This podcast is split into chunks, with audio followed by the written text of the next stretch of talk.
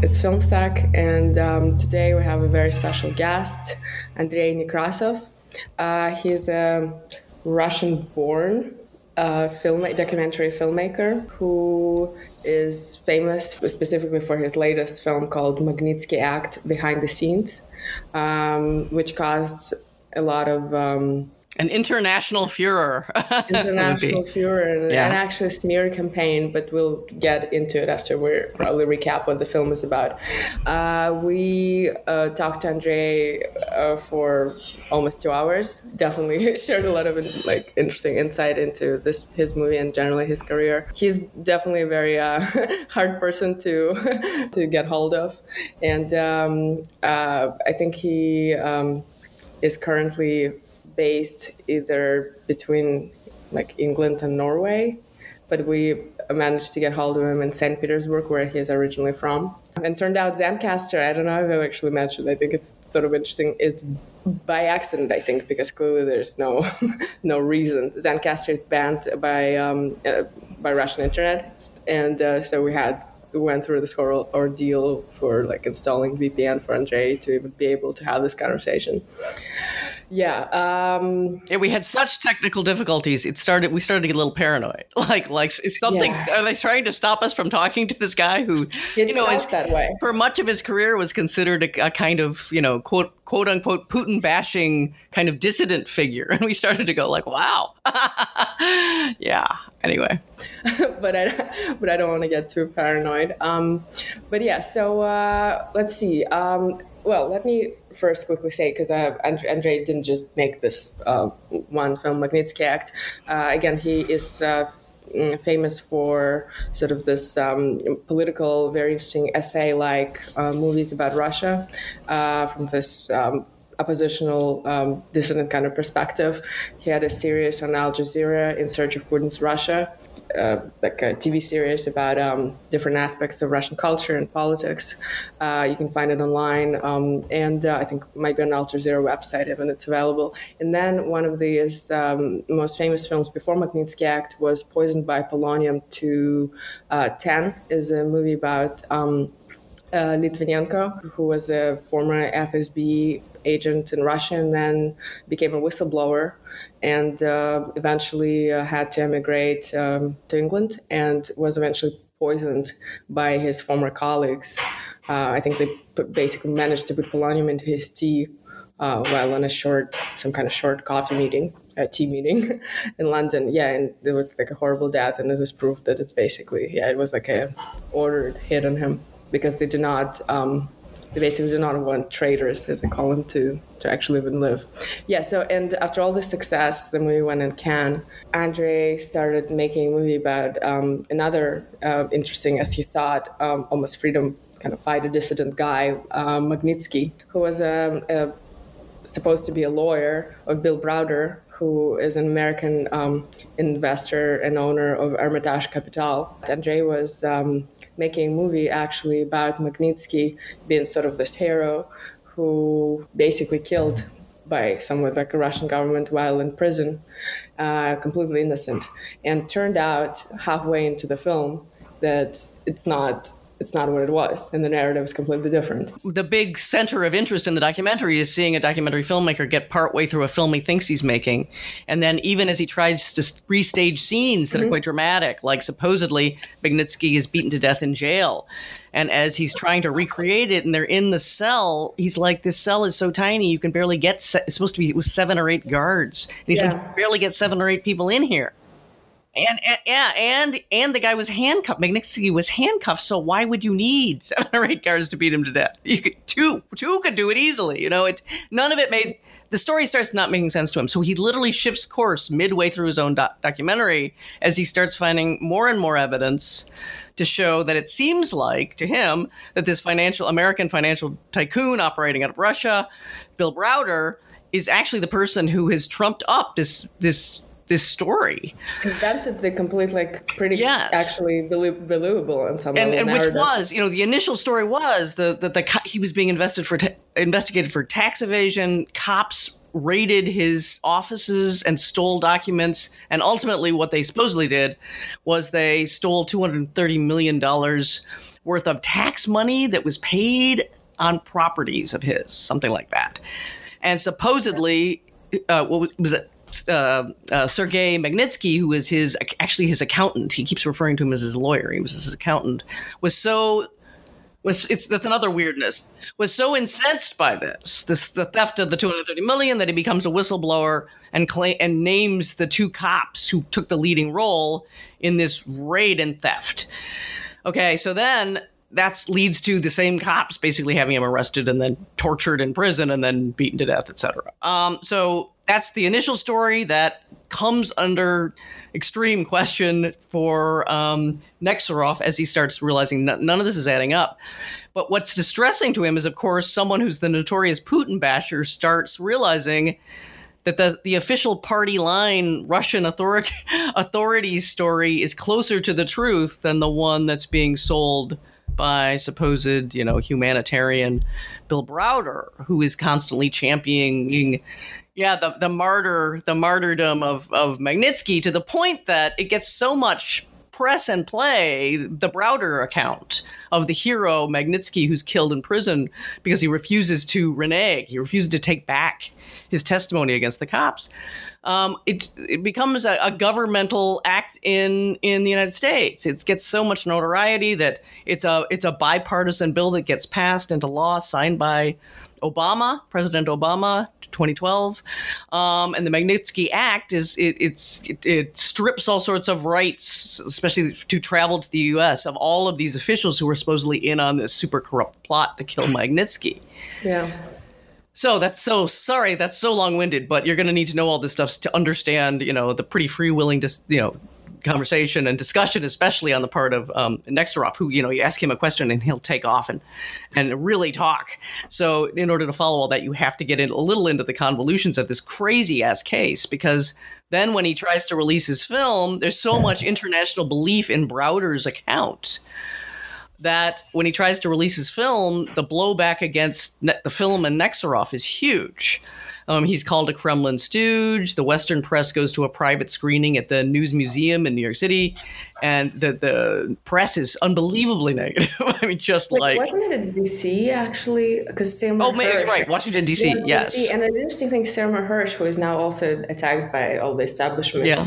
the famous um, journalist, American mm-hmm. journalist. Uh, yeah, he he managed to like hold that screening. So there's. Uh, oh, he yeah, was the one who now, got the screening. Yes, yes, and now they're both obviously completely smeared as Kremlin's puppets, Kremlin stooges.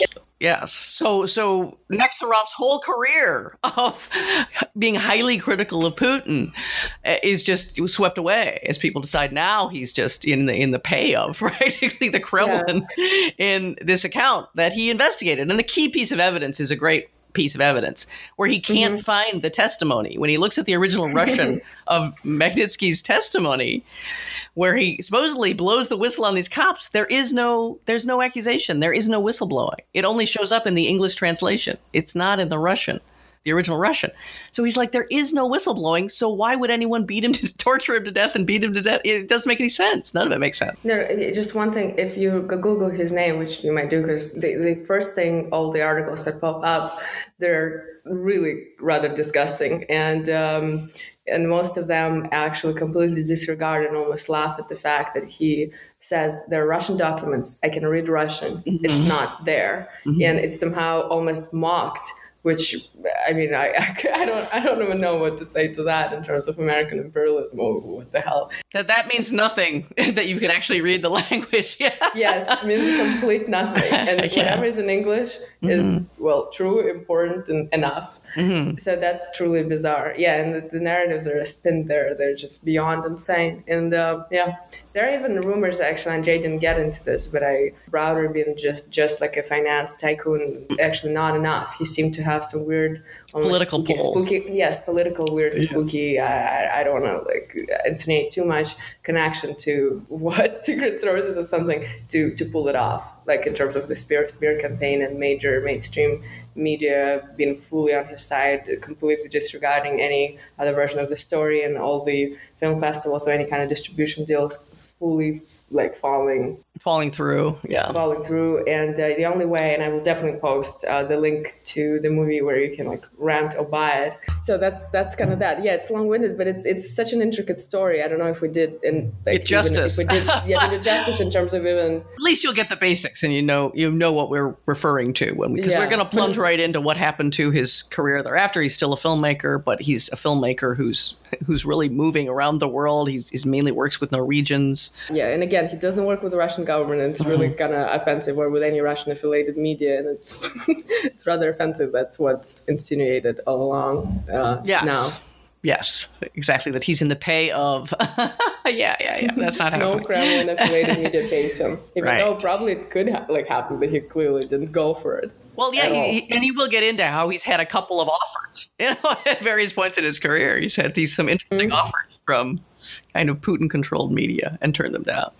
Um, yes, but yes. we should note okay. we should note that this is an unusually long interview, and we realize we've, we've gone to an hour format, and we're trying to stick to that. But this is a very unusual um, case. So this is well, um, an unusual guest, and the story yeah. is so outrageous that I, it's I mean it's definitely worth worth your time. I think um, yeah, because um, definitely pops the, some kind of liberal bubble of I don't know ideas about the democracy and free speech and no censorship here. Oh, absolutely. he's really going to take on the whole lie of like we have such total freedom of expression in America and the Western world, which is crazy. Yeah. Yeah, and so yeah, and he keeps actually it's interesting. Well, we'll get into it, but he keeps referring to dialectics of his existence because he's neither clearly any kind of Kremlin or like Russian government apologist, nor at this point a champion of some sort of what what is it Western democracy? What is it even so called? Yeah, yeah, yeah. yeah. So he's in a really kind of tough spot. Uh, okay, so I think it's probably. I think we prepped enough. Yeah. Now we're going to our interview with Andrei Nekrasov. Hope you enjoy it. Okay. See you in a week. Bye. Okay.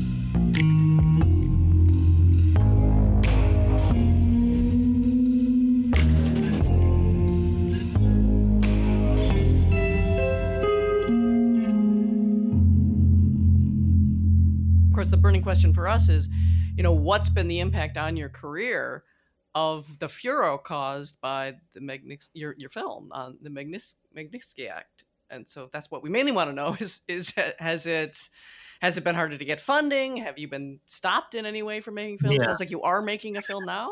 Is that right? It, well, well, y- y- yes. Well, you know, these days, um, f- filmmaking has become easier in some ways and okay. more difficult in others. But the the uh, you can make a film, but then uh, uh the problem is how to show it to people. And uh, so, but but but um, uh, long story short, yes, it has been very difficult in terms of uh, in terms of um, having access to the mainstream uh, funds and uh, producers, and which which I used to have, and uh, you know, I always say that before I made the Magnitsky Act film, I was a sort of Russian-born uh, kind of this, you know, almost heroic opposition, courageous but but but but not Russian,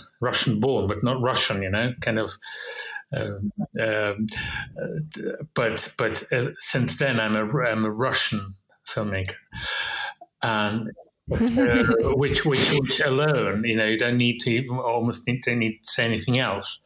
Mm-hmm. You know, you don't even need to add pro- propagandist, uh, pro Putin, Kremlin, etc. Because these this this these days Russian uh, carries a, a, certain certain um, uh, sort of uh, undercurrent undercurrent yeah yeah kind of implications and uh, mostly negative so um, but uh, well, I mean, fortunately, fortunately, I do. People do uh, want me, uh, you know, to, to, to make films for them. Some people, and um, also some of my producers have become friends because they were also basically, uh, you know, implicated or falsely implicated in a, in a sort of in a propaganda effort for Russia, even though they, they had nothing to do with Russia, and didn't even you know, the first first time they ever heard Russian language spoken is okay. is this film, and um, so but they. Uh, they've become real, you know, comrades in arms, and uh, even though uh, there are basically very few, few, few of us, but we do we do continue to to fight what we, what we think is is the truth. So um, yeah, you lose you lose a lot, but you also gain mm-hmm. some you know some some real friendships as because as we say you know the friend in need is a friend indeed, and and so but but but yes, uh, well, I mean, but, but basically, my own uh, feelings are, are, less important here. I think it's the, what, what is important is that uh, I've uh, I have to say, and it was a, a, sort of it may may not, not be that surprising to some of your listeners, but to me it was certainly surprising that there is a censorship in in the West, um, and that as as a kind of member of the Russian opposition, or you know, Russian sort of let's call them uh, us or them liberal opposition, pro, I guess. Pro-Western, right? yes, pro-Western liberal intelligentsia uh, which has historically been very um, critical of the Russian, all, all, you know, we call them regimes. Before it was uh, mm-hmm. the empire, then it was a communist uh, uh, state, and now it's the Putin's regime. So whatever uh, power. Uh, the intelligentsia was critical and clearly pro-Western, uh, Dostoevsky described that, uh, with, you know, with a lot of irony. in you mean in the Devils? In the Devils, exactly, exactly, and, and in the Devils and Karamazov's, you know, uh, basically saying the, the, the, the, the Russian liberals are the most liberal. In the, I mean, I'm not quoting it uh, uh, literally, but basically it boils down to r- r- Russian liberals are the most liberal uh, people in the world. They, they, they're so liberal that they know what they really uh, what they really want. You know, they're liberal in general. They're liberal just, just for, for being liberal's sake and, mm-hmm. and all that. And, and, and, and, but, but, but, um, I'm saying all that. I'm well aware that I've basically been that all my life. So I'm criticizing my own here and myself. But uh, this, the making of the of the Magnitsky Act behind the scenes was clearly uh, an, eye, an eye opener in that sense. Uh, so yes, live and learn. So I've le- I really learned a lot from that experience it's it's interesting that you're uh, laying it out in this very actually i mean sincere and, and, unexpectedly honest way about your own sort of in a way previous not yeah. biases but believe, beliefs and biases at the same time yeah. and what happened after the film what was interesting to me because um, i sort of traced i mean not all your filmography of course um, uh, but I, I, watched the um, poisoned by polonium um, what is it 210 and i watched uh, some of the episodes from the series you did for al jazeera earlier on about yeah. you know in search of what's it in search of Putin's yeah. Russia, and uh, and basically what was interesting to me is there a way to compare let's say the backlash or the criticism that you used to get from let's say this russian deep state fsb and all this you know the basically the regime yeah. when you were in a way more clearly you know part of the basically liberal intelligentsia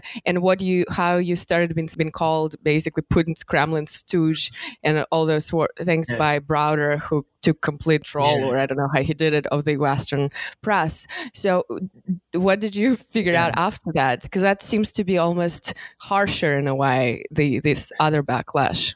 Well, uh, the, uh, the, the government, the Russian government's criticism uh, was basically. Uh, uh, it, it, you're right. It, was. It wasn't that painful for for uh, a number of reasons. First of all, often and and we have to really be a bit more specific. What you know, it's it's a, it's a very Western kind of uh, uh, expression, the government. Uh, in, if uh, you know Russian speakers, if they try to trans- translate Russian government, uh, the, it's um, you know the, the it's the, it's Putin basically Putin and and uh, what, what that you know what people think.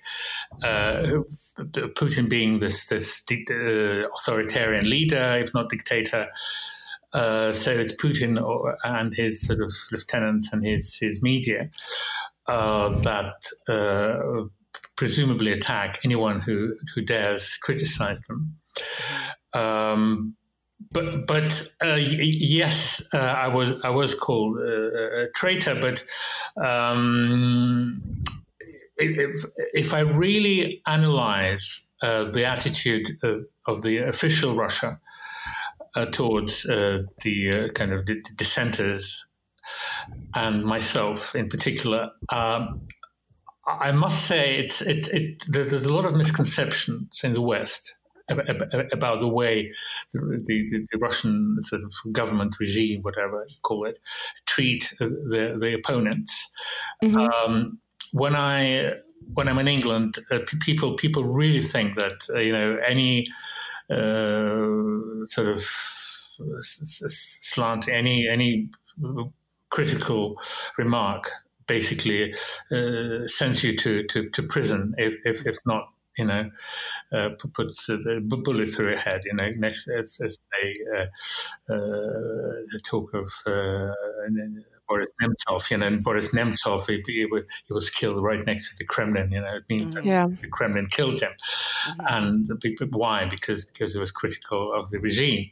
So. Uh, uh, th- that there's a lot of nonsense in that, of course, because there's a lot of criticism, you know, uh, in in Russia. You know, there's a lot of pr- pr- people who who make uh, wonderful careers and are paid a lot of money for criticizing the Russian government, and, and, and they, they, they're not doing it out of the United States or the UK, but they do it, do it from the center of Moscow.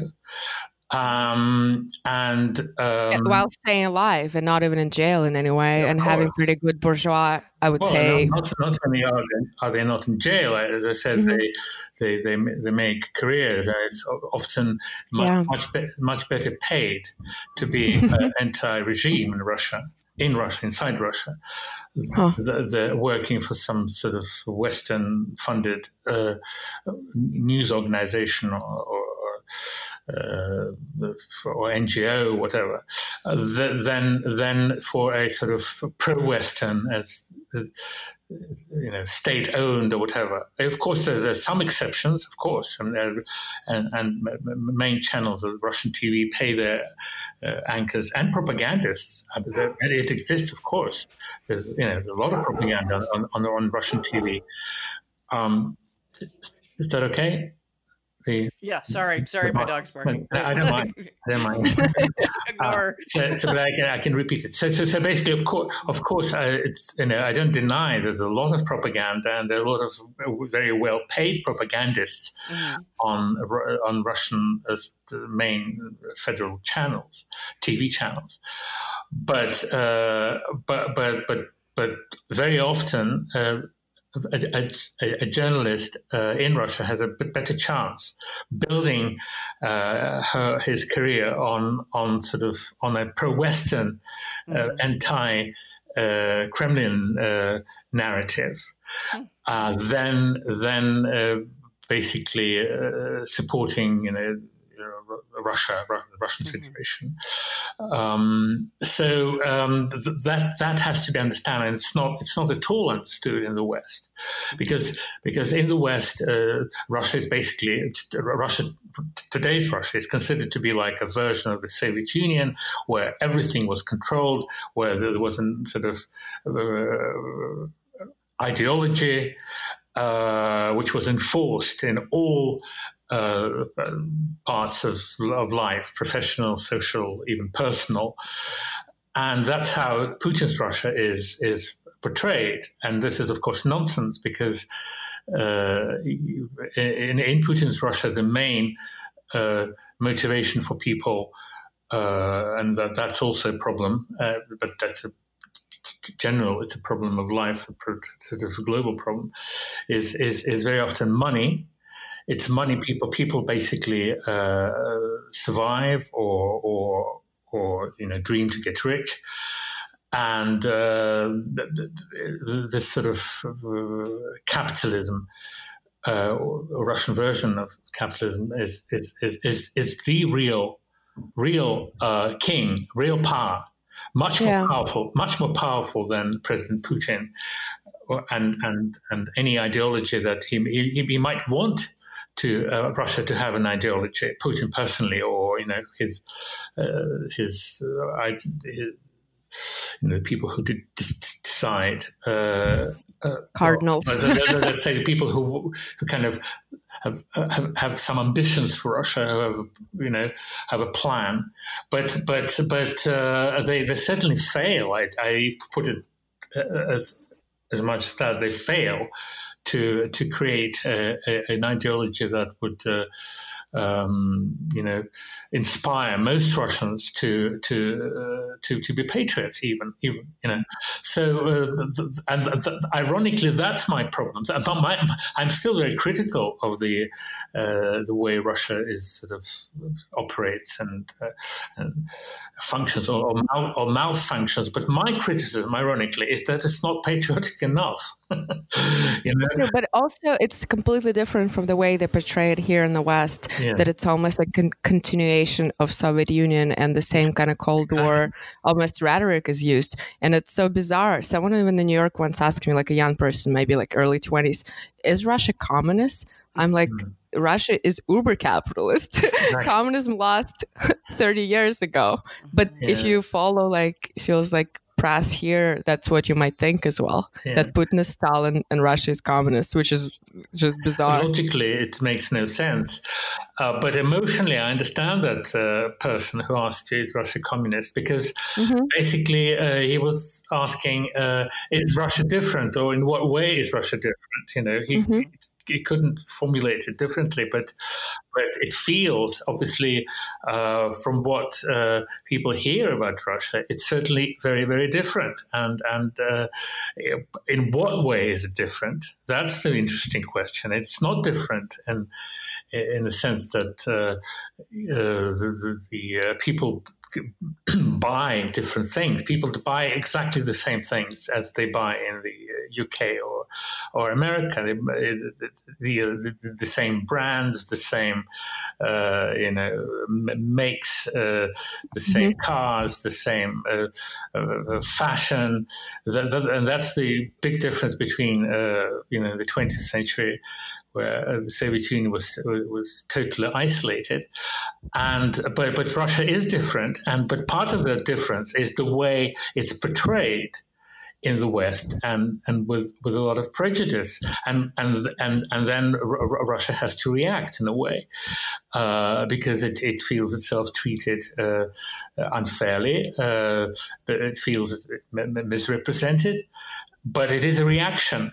Uh, some of the things Russia does are, are let's call them proact, pro- proactive or, or, or, proactive in, in, in inverted inverted commas uh, quote marks. But uh, and uh, you know you you may be right criticizing Russia for annexing Crimea or you know they they, they again call, call call it invasion which is not exactly inv- invasion, of course, because you know, uh, certainly not in a way uh, Iraq was invaded, because you know there was, uh, but but it's, it's a whole different story. But but uh, but I, I I'm, I'm, I'm trying to be objective here, and and and it, uh, as in any relationship between two human beings, or let alone in a collective, a human collective, uh, there isn't one truth in in international relationships,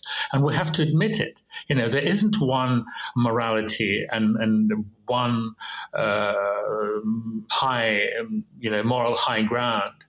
it's it's rubbish, and and and and, and you know, people, even even uh, the you know people are sort of critical and prejudiced against Russia, but intelligent intelligently so. Admit that people admit that that okay, the, the, the, you know, in the West, these are our Western interests. And uh, you know, if we are better uh, uh, in creating a certain narrative that the West is is, is, is civilization, the West is progress, the West, uh, even with all the uh, colonial past it brings, a sort of uh, progress to, to the rest of the world. Mm-hmm. that that that be, but but but but those intelligent people that would never claim that there's objectively they hold you know objectively keys to to the truth or you know, or, or morality. You know, even Churchill didn't didn't say no. It was pretty uh, Russophobic uh, kind of chap. But he, even he, he would never. He was he was sort of wise enough not to claim, not to lay claim to sort of absolute truth or absolute morality. So the, what, what worries me these days is people. More and more people in the West really believe in their own in their own. Uh, moral sort of superiority over Russia and some other uh, places in the world, and and that's that's not bad for well, it's. it's, it's I think it's worse. That tendency is, is, is, is worse for the West than than for Russia because uh, well, it makes it weaker, right? Of in course, a way. It, it, the, you know, the, the, the West strength, the, the reason why we in Russia, you know, growing up in Russia in the 20th century, uh, in the Soviet Union, uh, of, of me certainly, uh, we looked up to the West. It's not because it was richer. Of course, it was. It was sort of tantalizing, all the you know the Western sort of uh, the way of life, and and and uh, you know uh, the, the, rock music and the, the rest of it, of course. But that, you know, when I really look back and analyze it, that wasn't the main reason. The main reason was freedom, uh, political and cultural freedom. But what is p- political freedom?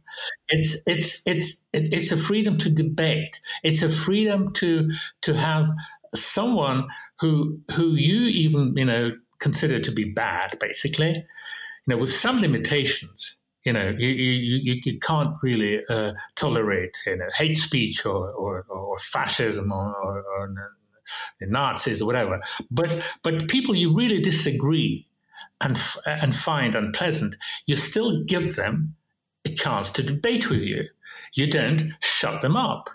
You know, you you you you you, you give them you know airtime basically, and that was you know we saw that that was the, the case, or at least you know that that's how we at least it, that it seemed to be the case, in the West while we were growing up in the Soviet Union.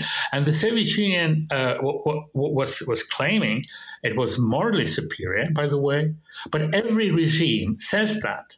Capitalism says we're free, we're better, you know, we're not perfect, but we're, we're, we're better than uh, communism.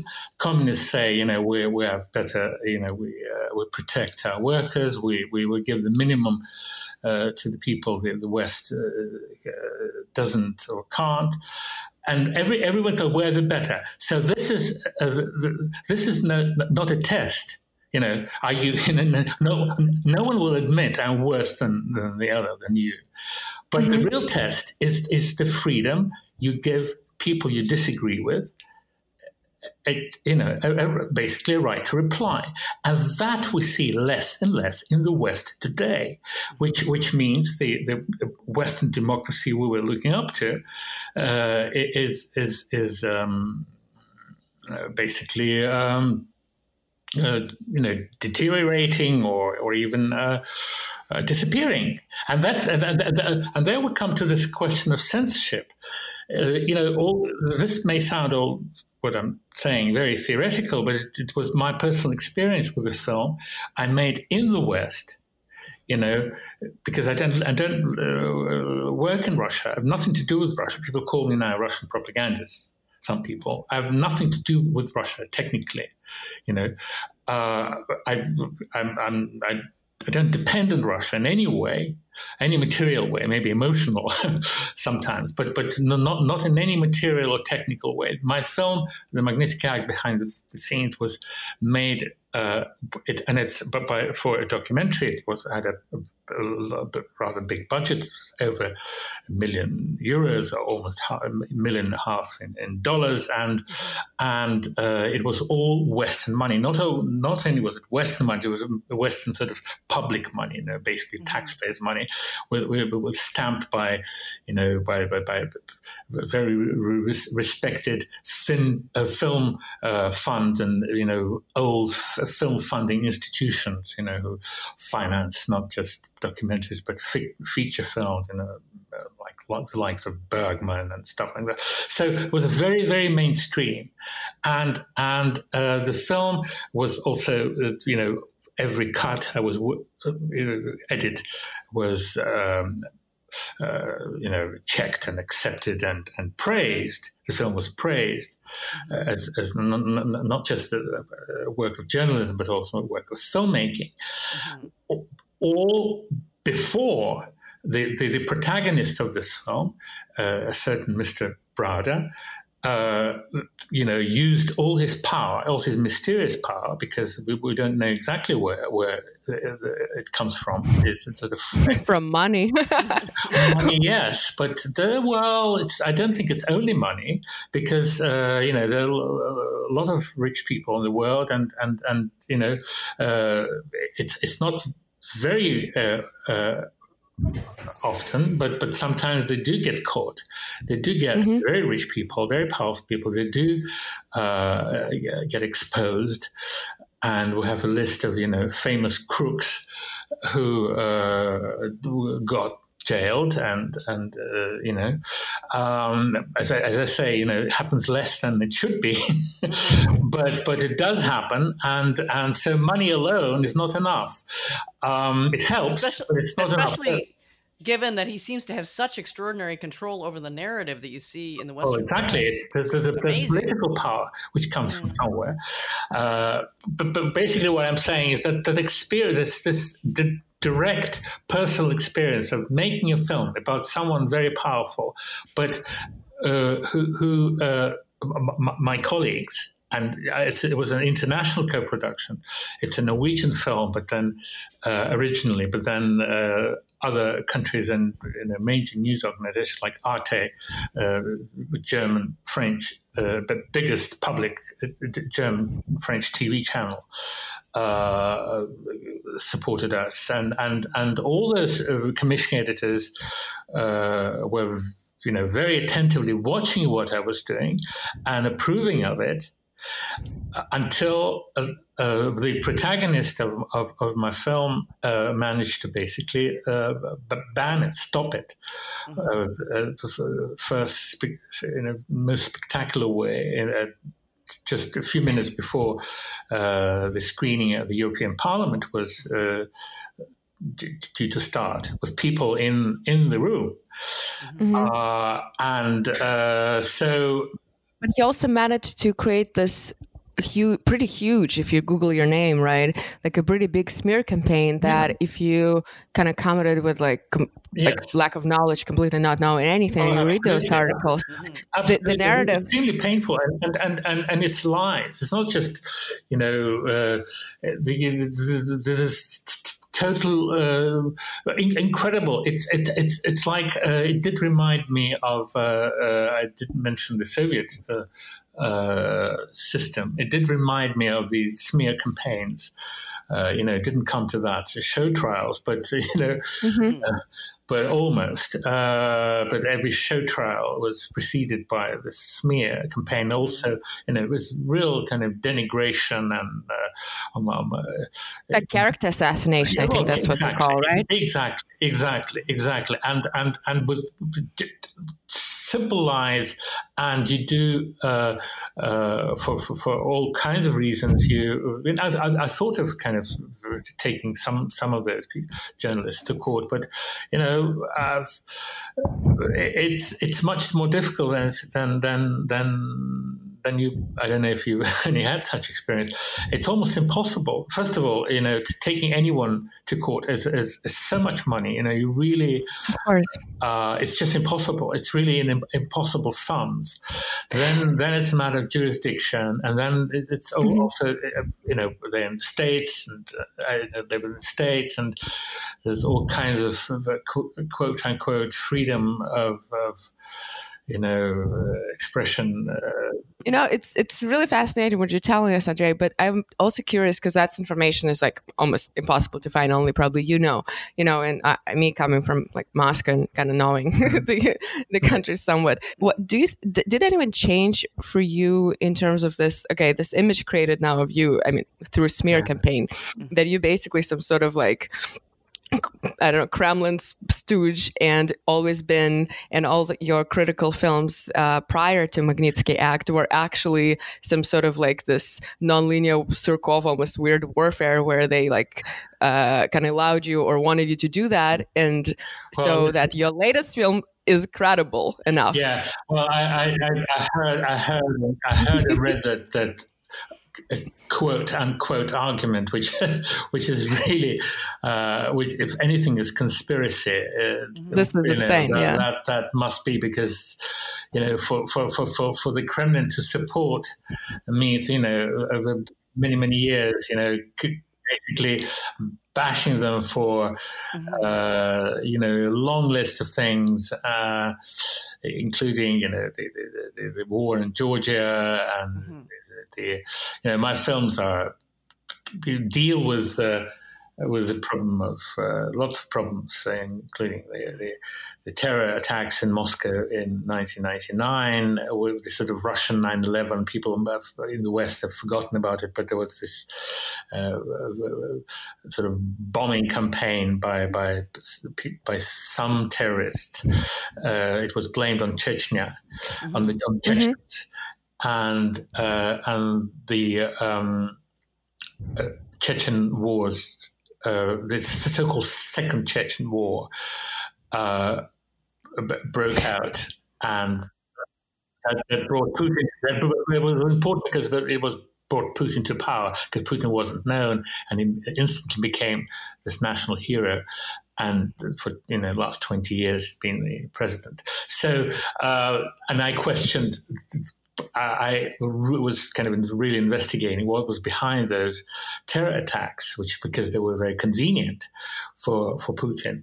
But um, uh, the Chechens were blamed, but actually no, no, no, no Chechen was uh, had ever been convicted of that. Uh, but uh, so, and by by the way, and, and, and, then there were films about Litvinenko and uh, many, others. But by the way, none of my films were actually uh, really blaming anyone without any proof, and and and they were not actually purely journalistic documentaries. There were more like essays, mm-hmm. and uh, my film there were a lot of a lot of report TV reports about Litvinenko, for example. But mine mine was in uh, in the official program at Cannes uh, because but, but, but, not, not because I just sort of was anti-Russian because because it was considered to be a uh, a work of filmmaking. It was very clear in the what what the Cannes uh, said when they selected my film, etc., etc. So, so my each of my film was my films uh, has been. Uh, um, I, I, basically my very personal attempt to uh, to look at, at, at you know the country I was born in, uh, its role, its culture, its political culture, but also uh, so, you know basically psyche of, of uh, Russia. Why is Russia the way it is? Uh, and uh, the Magnitsky Act behind the scenes was also also started as, as a film about a dissident, of, uh, of someone I considered to be a dissident. Uh, but an, an unlikely uh, kind of dissident because uh, Magnitsky, Sergei Magnitsky, was an accountant. Browder calls him a tax lawyer. It's not true, but it, that doesn't matter now. basically, someone coming from the world of finance. Uh, Litvinenko, for example, was uh, an, a, first KGB, then FSB, then ex sort of FSB uh, Russian Security Services officer, uh, which, uh, in a way, a classic sort of uh, case of, uh, you know, someone basically changing sides, you know, have, uh, becoming critical. It's a very noir scenario. It's an amazing it, film, by the way. It, Yes, exactly. But but uh, Sergei Magnitsky was a, a, different kind of dissident, I thought you know, somebody coming from the world of finance, from you know the world not known for altruism, you know, not known for. Uh, you know, uh, high morality, and yet someone who, uh, when uh, you know this existentialist, I'd say, choice, you know, between you know good and evil, uh, uh, uh, sort of presents itself, he uh, chooses the right thing.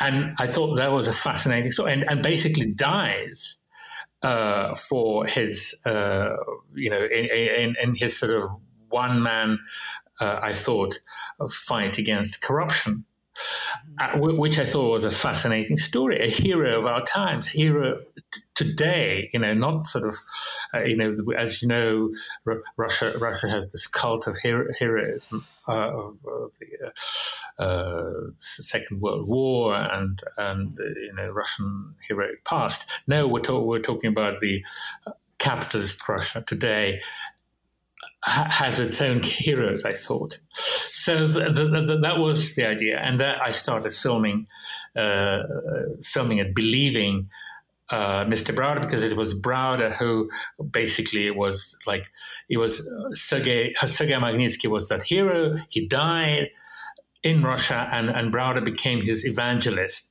basically telling the story of this. And I own, and I quote because Browder ended up saying basically the Magnitsky is God, his new God. So if Magnitsky is, is the, God who sacrificed his life, martyr, uh, martyr. Exactly, but he did. Oh, he also mentioned God, and believe believe in me. But uh, yeah, some in some interview. Uh, so and so the, the Browder is then uh, what uh, Luke or Mark or or John telling, telling, the story of of of the new God. So. Um, but I'm, I'm kind of being sarcastic about it now. But but uh, I, I, admit I believed uh, Browder completely. I believed that Magnitsky was this new hero, my compatriot. You know, um, fighting the evil in in uh, Russia, and that was the idea of the film. So the the my unique experience, I, I believe, I, I, I don't want to sort of uh, brag about it, but but but, I, but honestly, I haven't heard of any other experience like this. Is that through, while making the film, uh, literally, uh, you know, filming and writing and rewriting, and you know, because it's a slow process. You know, you you first start doubting, but you, then you doubt your own doubts and whatever. It was a very very difficult process. So. Uh, I, I basically realized that I, I was basing my film on a lie, on a lie told by someone with a vested interest, because Browder is is basically uh, uh, you know, it, it, it had, hadn't done anything in life but but making a lot of money, and like a robber baron or whatever. I think I, I, would have said so. Yes, he went to Russia when it was the right mm-hmm. moment to make money, and but but he did. He, if you if you talk to people who you know just heard of him or you look at Wikipedia, or certainly the, when he talked to his friends in, in politics and media, uh, they'd say, "Oh, he, he's, he's one of the." Uh, and that's what he called himself, and people just repeat it. One of the greatest human rights defenders right. in the world today.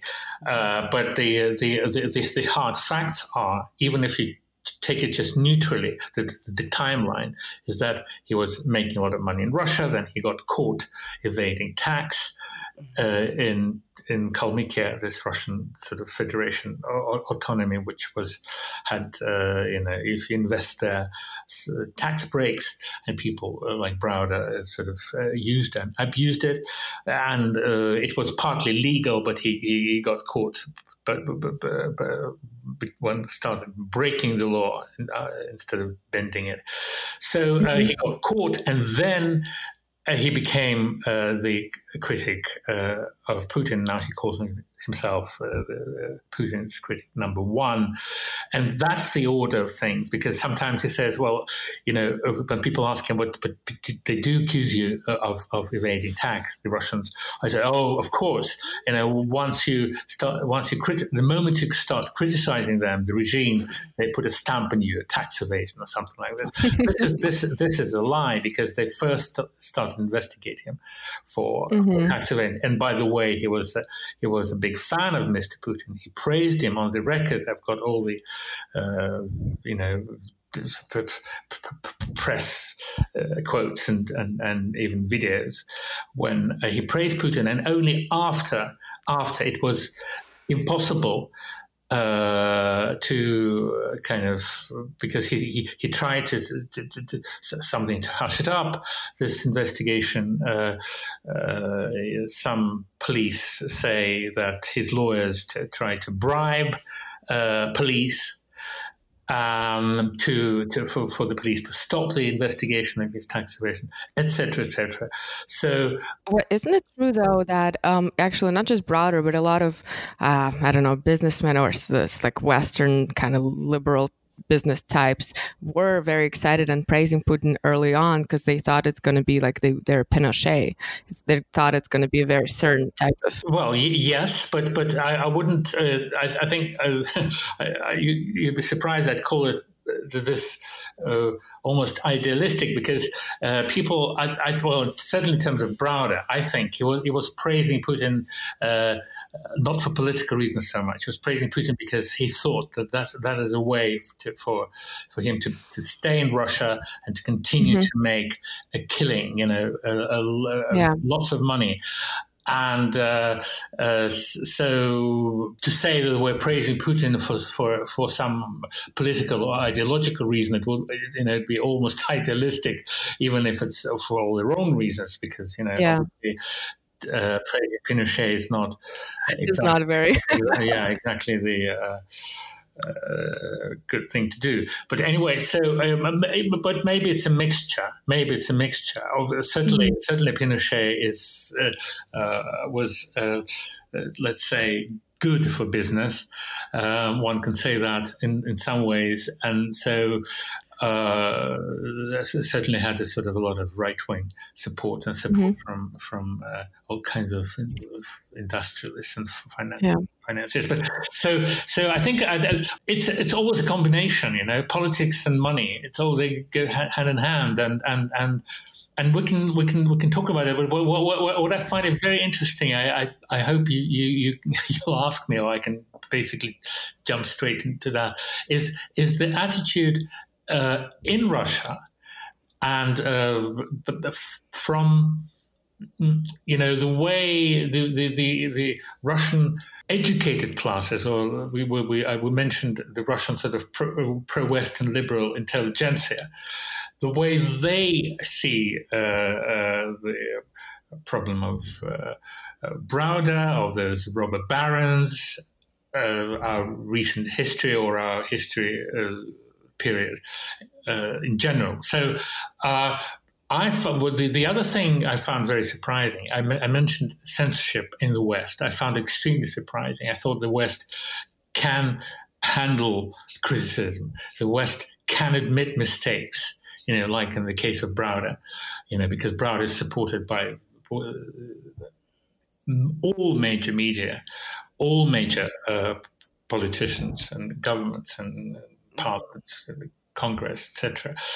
Um, in in what in his campaign uh, for the sanctions against Russia, for his campaign, he calls it justice for Sergei, Sergei, Sergei Magnitsky, based on this lie that Magnitsky was a hero whistleblower, which and as as I said, I I, I basically saw through it and exposed it in the film, in the final version of the film. Uh, but, but, the second big surprise, apart from the censorship I uh, encountered in the West, was uh, the, the reaction of my friends, you know, the, the people I grew up with, the people I'm, sort of, the class I'm, I'm his, historically part of at the Russian pro-Western intelligence. Uh, they 99% of them support people like Browder, support uh, the, the, Western I, would call it intervention. Apropos, we we uh, you know a couple of years ago, uh, Russia did not. I, I, I, thought it would, but it did not celebrate the hundredth anniversary of the Russian Revolution. There was absolutely nothing, no mention. Oh yeah, I was there. Nothing at all. Yeah. There was nothing. It was zero. It's amazing. it's amazing. Yes. You know, it's yeah. So they basically would you know deny it. It's it hasn't hasn't happened. We're, we're now capitalists. We, we it, it never happened to us, the, the 1917. Well, the only thing they seem to praise, what I notice is also fascinates yeah. me, is the um, only the bourgeois February, February revolution, yeah, because, yeah, not October. Yes, uh, yeah. Mm-hmm so some of them because they're still uh, some of them. Still, they're, they're, they're, so for them, it's like Kerensky is the hero. There's also the whole monarchist uh, thing, and uh, they, who you know people who uh, idealize idealize the Tsar, whatever.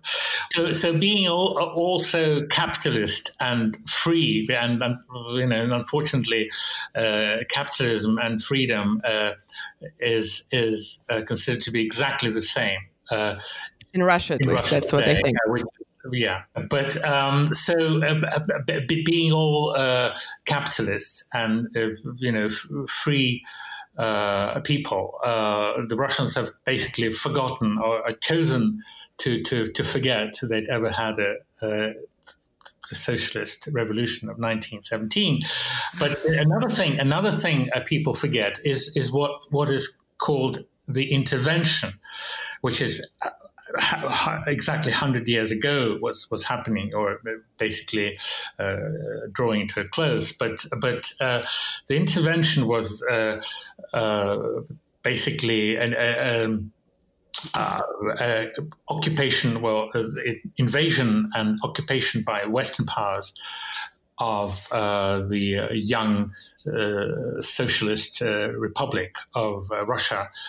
And and this is like a, another non-event. And I, I, was just, but but but in fact, uh, you know, the, the, Brits, the the French, the Germans, the Poles, uh, were all there. Uh, uh, uh to, to, trying to to basically you know stop uh, Russian sort of socialism from spreading. And I, I, was just wondering why, what were the, you know, what were you doing there? Who have you been invited? Well, maybe they were fighting coordination, some coordination with the white uh, anti-communist uh, army. But spontaneously, I, I it, it, came to my mind this the, the word intervention, this forgotten uh, uh episode of uh, history. Uh, in some ways, the what happened in the nineties was kind of intervention, of course, by the West. You know, very often Russia is portrayed like uh, um, this wonderful, peaceful uh, revolution, you know, uh, which, which, sort of ditched the evil uh, system, uh, communist system, and uh, re- returning Russia to this family of civilized capitalist nations. But uh, and by the way, there's, the, there's this famous uh, speech by by President Yeltsin, basically uh, saying that all evil uh, had been coming from communism. You know, uh, wars and hostility and hatred uh, was all communist. He was, he was speaking in uh, Congress in uh, Washington to, to, the American um, politicians, and there were, you know, I don't know what, what, what they were thinking. You know, the the memory of Vietnam War and other. Uh, you know, as, as, Bernie Sanders says today, you know, it's it's it's useful to remember how many uh, how many governments the U.S. has toppled. but yes, that was a great what, moment. what was going through the minds of people who uh, of the American educated American people who were listening to. Uh, Yeltsin saying that all, all evil in the 20th century uh, had come from communism all the regime changes, all wars, all hatred. Uh, but they certainly applauded him. And uh, he was, Yeltsin was uh, the West's sort of darling. And the other thing uh, Mr. Yeltsin did, he was in the same speech, he said, Oh, you, you must, you Americans must come and basically, you know, uh, Russia is free for your uh, for you to come and and you know it's up for grabs. Come, invest, buy. It's cheap. It's the right moment, and uh, or, or else you'll be late. And you know, basically, we invite you. And certainly, uh, Bill Browder was one of those people who heeded the invitation, and uh, some others whom you rightly called robber barons. I'm not saying that all uh, all investment or everything that happened in in uh, Russia to Russia in the 90s was bad. Life history is not black and white, and I'm certainly not sort of this old guard communist, which which would defend the Soviet Union at all costs. But it was certainly uh, it, it, was mostly totally unfair. Uh, a lot of was was illegal. The way Russia was almost instantly privatized.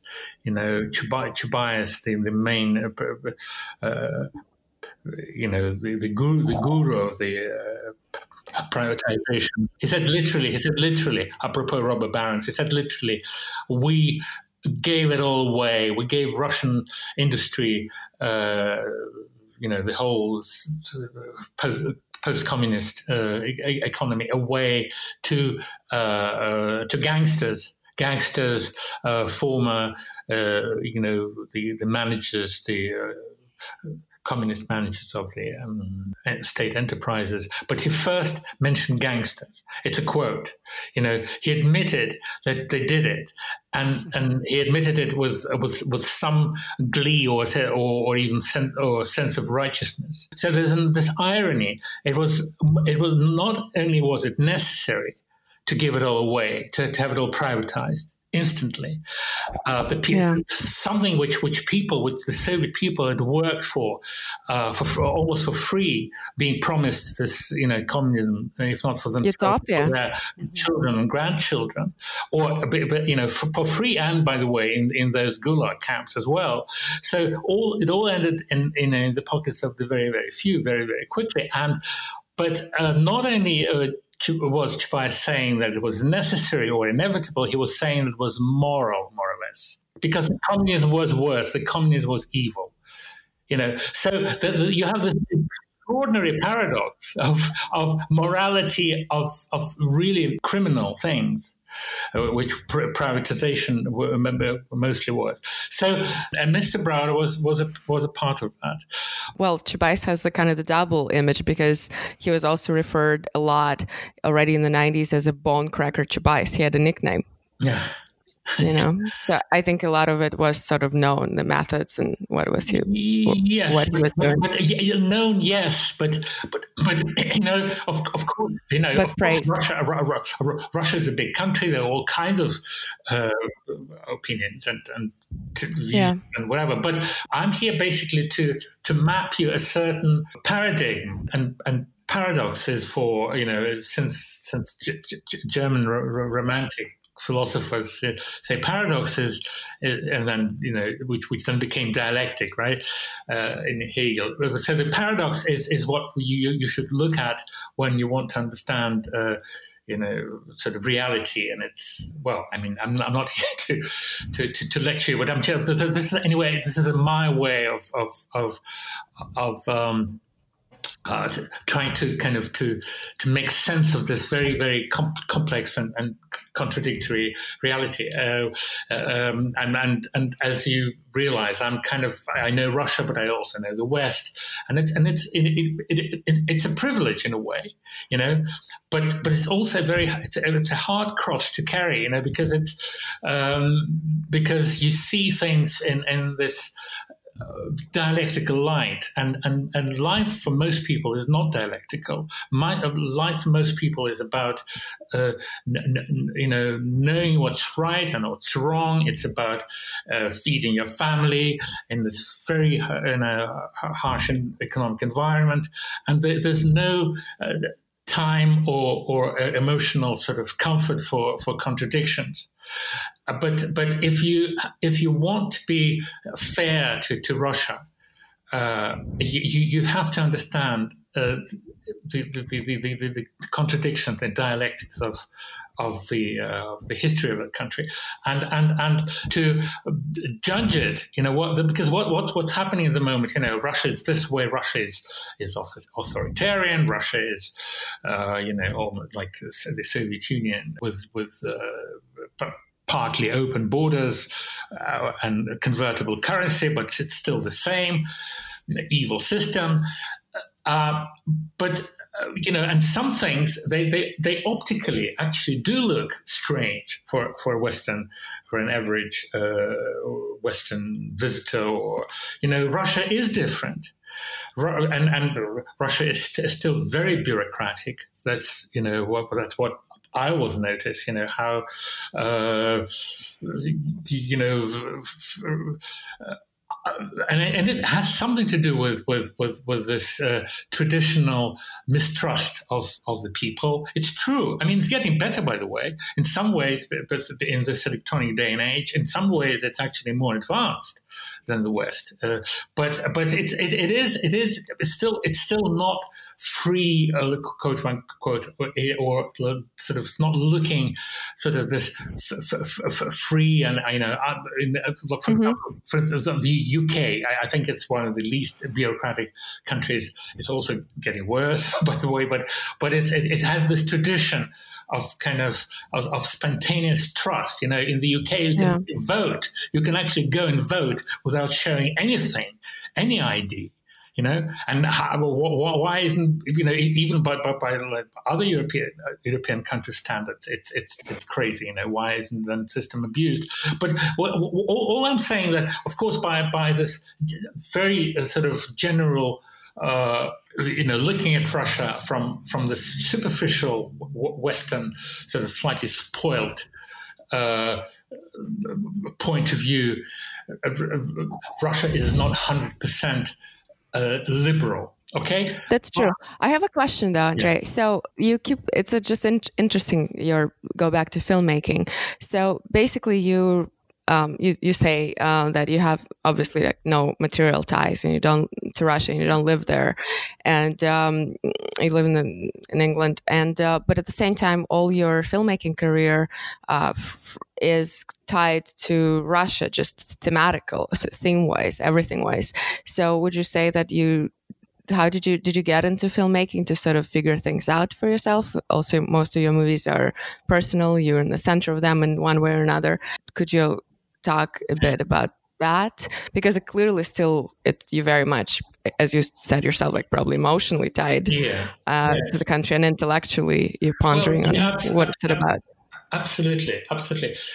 Well uh, you know everyone everyone is different and and uh, most of my colleagues in, in this industry in the film industry they are um, you know to, to do anything uh, in, in film uh, one has to well i mean it would be a really tautology to, to, to say one has to work hard. Everyone has to work hard. To anything everything is, is hard and uh, but uh, you know most most filmmakers are really focused on on the uh, technology of filmmaking you know on the ways on the form uh, that's where people compete.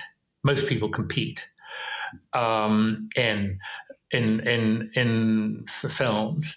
You know, it's it's to, to it's to make things basically. You know, it's not as primitive as this, but but basically, uh, it, it, it, to make things look great. It's it's it's to kind of to uh, to grab you know to to grab the uh, the the audience and and not let it go. You know, make it sort of sit up and make it sort of. Uh, I'm, I'm, talking of, of, of, most of my uh, filmmaking uh, colleagues uh-huh. who, who um, you know, you're supposed to work on the technical side of this craft. You mean people don't care about the subject matter, or? Well, uh, they kind of. Well, I mean, that's supposed to be the easier bit. You know, that's a very interesting question. Uh, it's of course it's supposed to be uh, the, the, thing, you know. Uh, uh, well, yeah. Well, I mean, uh, even your, your, your uh, sort of average uh, books people to read, uh, trying to, to to write a good script, which is mostly uh, futile, I think. But even even those those books would, would tell you, honestly, admit it somewhere, not somewhere in the middle, that unless you have a story to tell, no amount of reading of this stuff would help because you know you know you, of course there, there, there's certain techniques but you've got to, mm-hmm. to uh, you've got to know what you're writing about and that's the most important um, but uh, the interesting thing is that uh, uh kind of learning the craft and then uh, working and and competing with others. People, uh, filmmakers, mostly uh, today. I think it's it's more accurate for these days than let's say in, in the 20th century. Uh, pe- people really compete. Uh, filmmakers really uh, feel a, a kind of uh, obliged to to uh, to to be technically. Uh, on, on, on, the, on the top of, of, their, of their craft to be able to pace the story, to, to basically grab your audience and not let it go, you know, uh, through the action, uh, but uh, so you know, I I know some of it. I know I know I think how to edit things uh, so that uh, you know it, it's, it's, sort of logical and, and keeps your attention or whatever. And and I certainly uh, agree that it's it's the uh, it is the it's key, but. I've always thought, I've always been looking for um, more, you know, Tarkovsky, whom I met shortly before his death, unfortunately. But I was lucky to meet Andrei Tarkovsky, the Russian film director. He once uh, toasted me, you know, at a party and said, you know, I want to toast to, to the little Andre because he was I'm not physically little, but I was uh, he was it was Andre and I and I was Andre.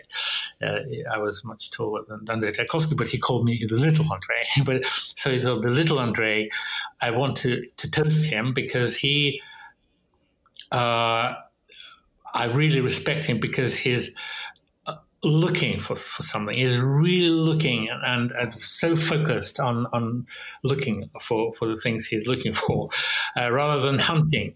Rather than hunting, because hunting hunting is, is maybe, maybe good for other uh, activities, business, but not not in our not in not what we do he said, mm-hmm. meaning filmmaking. And I was actually very surprised because I thought, hmm, one has to be uh, tough and whatever. But, but, what I'm trying to say actually is very important. It's, and it's actually not at all about me.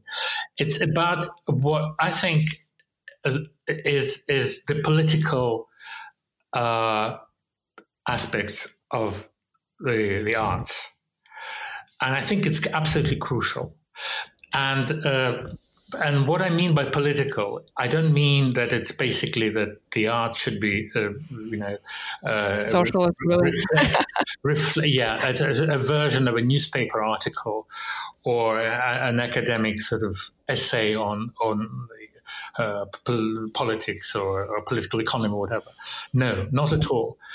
But uh, but uh, p- p- political means uh, relevant to life to the life of all, and not just some privileged classes or or uh, you know stories which are purely entertaining. and escapist. So uh, that's why I think that today, even more than in the 20th century, uh, because in the 20th century, people actually most most artists understood that anyway. What what is happening today, and I think it's a very very kind of uh, sad and it's not dangerous tendency, is is is is basically is escapism in, in, in, in ways that people don't even uh, think are escapists escapist. You know, uh, well, the individualism, the ideology of individualism, completely took over. Maybe. Yes, individualism, but but I, th- I think I think it's simply people are simply most artists. Uh, mm-hmm. very sounds presumptuous.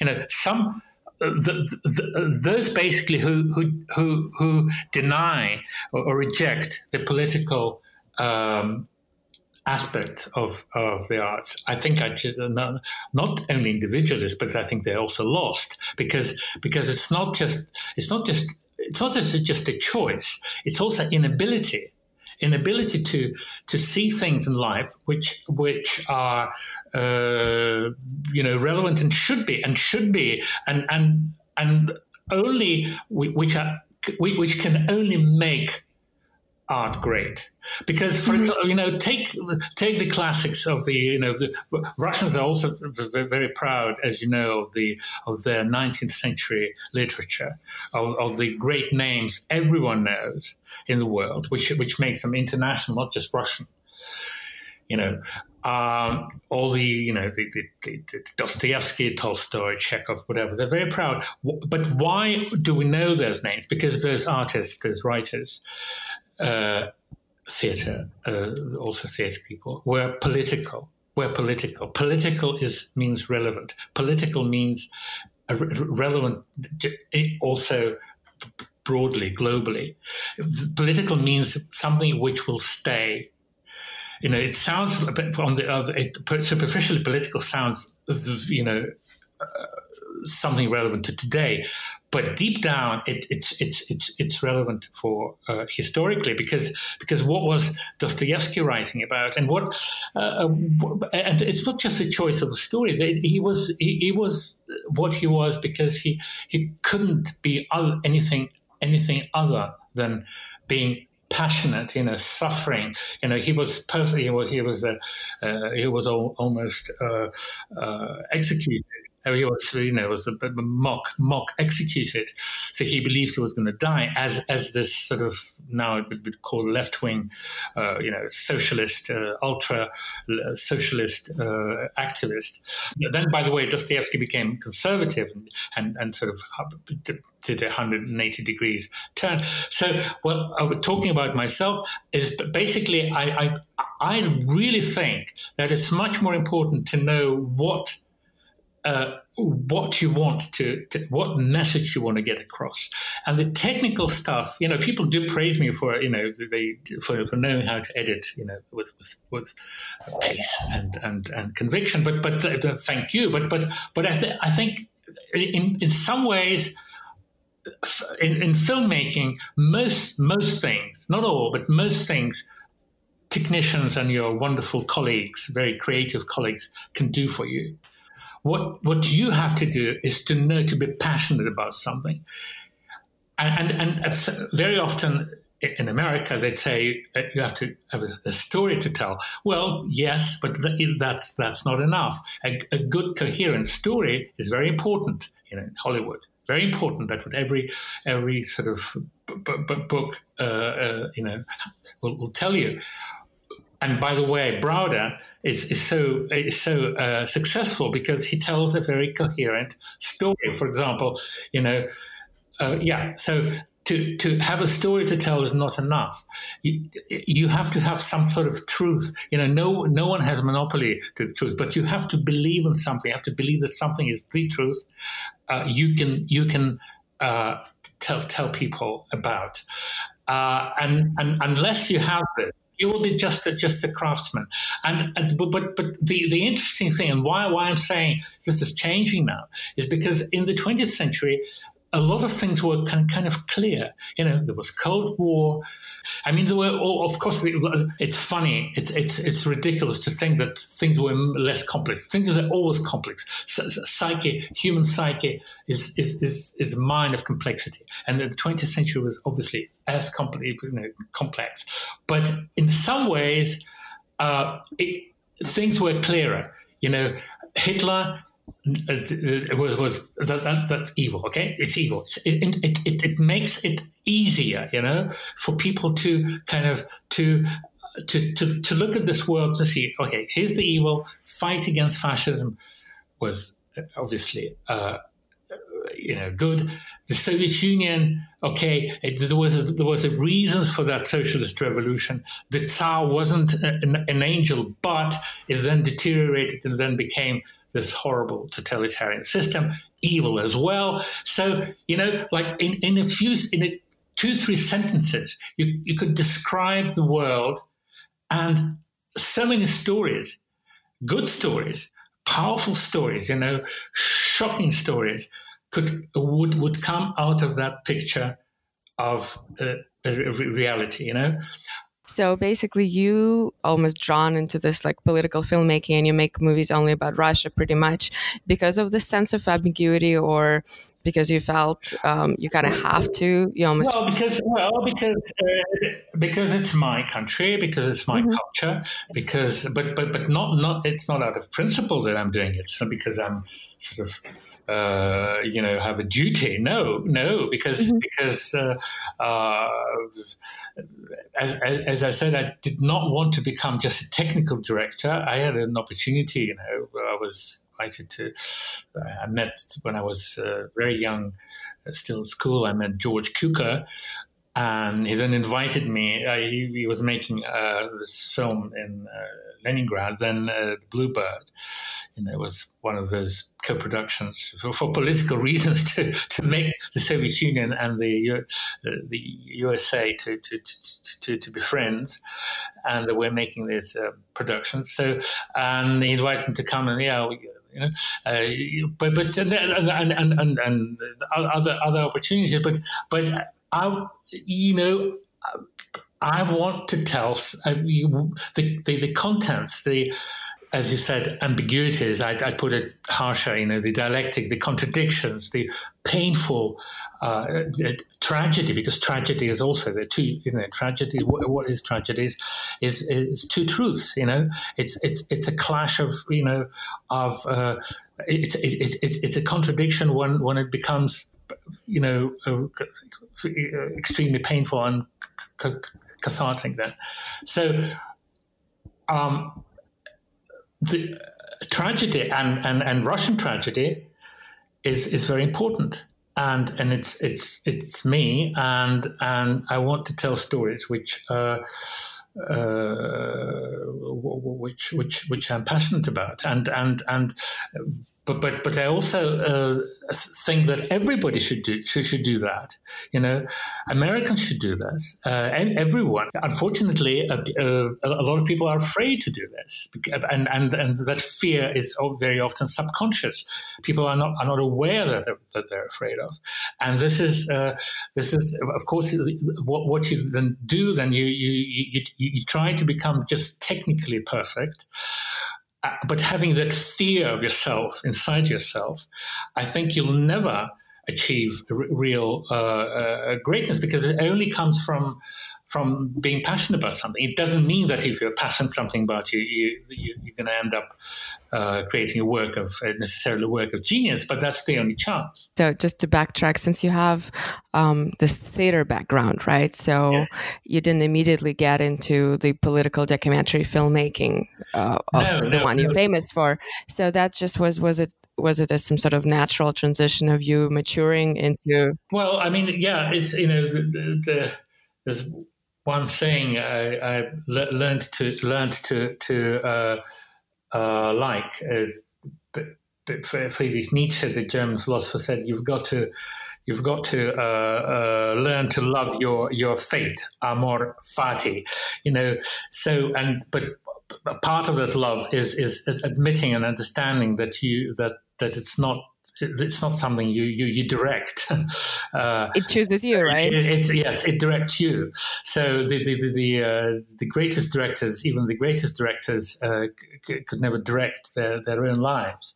So, uh, but and especially in my case, especially if you're born in Russia and sort of want to to to, to I, for me, the West was uh, a chance it was education. It wasn't riches. It wasn't um, uh, sort of material uh, opportunities. I wanted to, to, to, to, be educated in a in a broader sort of way, and and and to learn languages, to understand other cultures, because uh, you know I thought that Russia is is, is is a very important part of the world, but but it's slightly uh, sidelined, so, you know, on the sidelines of the uh, big uh, mainstream civilization. So, uh, whether it's true or not, it's I think I'm, I'm I'm, I'm grateful for the Western education, but but but uh, and, and and and but the, the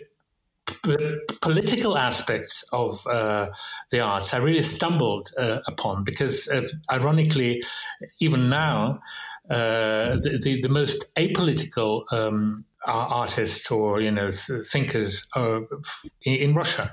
You know, maybe because because people are, are so have been so traumatized by the Soviet experience, they were really force fed uh, this sort of ideology you know, Marxism, try to read uh, uh, uh, the, the, Capital. It, it's a very, it's a rather complicated reading, but but but it, it became like like something which everyone had to not just to read and almost learn by heart, but but structure one's life according to. And people were, of course, t- uh, were tra- very traumatized by, by by having to do this, by being forced to do it. And and and so there's this elegy, this reaction against, uh, not just a left wing kind of ideology, but but I'd say intellectualism. You know, people don't want to be too uh, uh, political. They just want to be kind of chaotic. They want to be free, uh, even even at, at the price of being unfair. You know, uh, and and and uh, uh, you know the, the, this capitalist sort of rat race. Uh, just to just to achieve their goals. So, uh, but but but as I said, I think I, I, see this general tendency of becoming apolitical, this general loss of of of, of political even ideals, or being confused being confused about what's right and wrong in uh, in the world today. You know, so in in, in my life, I was coming from this uh, from a class which was allergic to to, to politics, which want to be, wanted to be.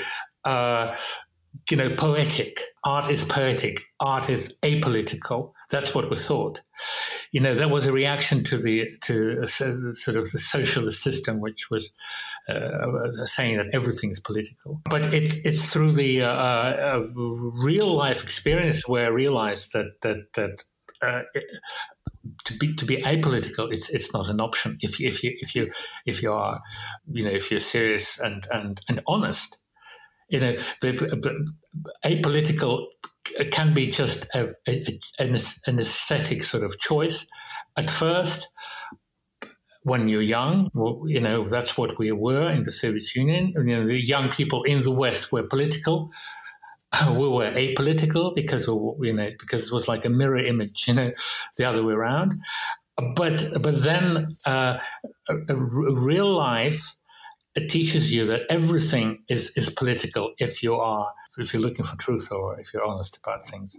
Would you say Tarkovsky, because uh, you had personal experience well, with him, was he political in that? That's very interesting. I know. I, obviously, I, I, don't need to explain who Tarkovsky is because, on the one hand, yeah, of course, no, you don't. We had a whole episode on him. okay, great. Well, then, then, then it's a very good question, because, uh, for example, you know, superficially, and as I said, in the apolitical Russian world today, or it's trying to be apolitical, as I, was saying, because there's too much of the Soviet politics. Um, in, the, in, the, Russian apolitical world today, Tarkovsky is seen as an apolitical artist as a proof that the art is first and foremost apolitical. Art is really great when it just reaches some poetic heights, uh, which are sort of uh, um, independent of this uh, lowly, everyday political life. And Tarkovsky is the prime example of, of that. Thank God we have it. We don't have that many great uh, famous uh, artists anymore in Russia today. We had them in the 19th century, but Tarkovsky is one of the better known precisely because he was above the politics. Well, from for my money, this is total rubbish, complete rubbish, because Tarkovsky and I knew him, but it it didn't uh, it uh, you know it doesn't it didn't take knowing him uh, personally mm-hmm. Uh, to to to to realize uh, that he, he was acutely political for his time for his time because of, of, of course, he was um, he was poetic. Of course, he was philosophical, and he was in many ways religious. Religion was very important to him. I don't think he was religious in the in, official the, way, uh, right? Yeah, in the sort of in the literal sense of the word. Uh, by the way, in I'd say in the Western sense of the word, because even Russians, even today, when the Communist Party is gone and the Russian Orthodox Church is in, you know, as a, almost like a, a, a as a version of, of, of, this ideological sort of system. Well, it, it, trying trying to be trying to be not quite being it. But maybe some people see it as the plan. But but uh, even today, uh, Russians are not religious. They are if they are religious, they are religious in a very different way to to those who who who in those countries which were, that never didn't have revolution, didn't uh, have this sort of the the, the, the society um, which is tied consciously or sub- unconsciously to the to religion. Uh, we, we, we, we had it completely broken. And the, therefore, our our kind of religion is very different. Even if even for, even for those who claim to be religious and, and believers and stuff. But but but but Tarkovsky was certainly was certainly not religious in the uh, ordinary sense of the word. And uh, by the way, he he, he did say uh, even in, in uh, from his exile in the West, he did say, I, "I'm still a Soviet artist."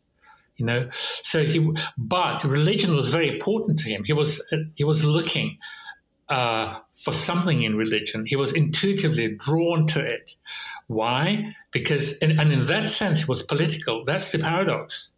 That's the paradox. He was political in his uh, uh, kind of uh, overt, uh, what one today calls being apolitical, um, because because he was basically questioning. Tarkovsky was questioning the way contemporary Russia, his his Russia, when he he was uh, active. Um, he, he, didn't take anything for granted. He, he was uh, the, the, Soviet. What is it? it's if it's he, you know uh, he was still the generation whose parents, his father. Was um, you know in the army during this uh, World War II. Uh, it was still very close to him. His first film was about uh, Ivan's Ivan's childhood. childhood was about uh, the Great Patriotic War, as we call it. You know, it was very patriotic. It was very very powerful uh, and very original uh, because there were lots of films about the war, but his was very original. I, would call it existentialist. It was very, um, very, very powerful, and and but it was still it was it was still very patriotic, still about the war. And then then he he he made uh, very different films, but you know he he was. Um, political in the in, in the real profound and artistic sense of the word, not not in the superficial sort of journalistic, but with all due respect to journalists.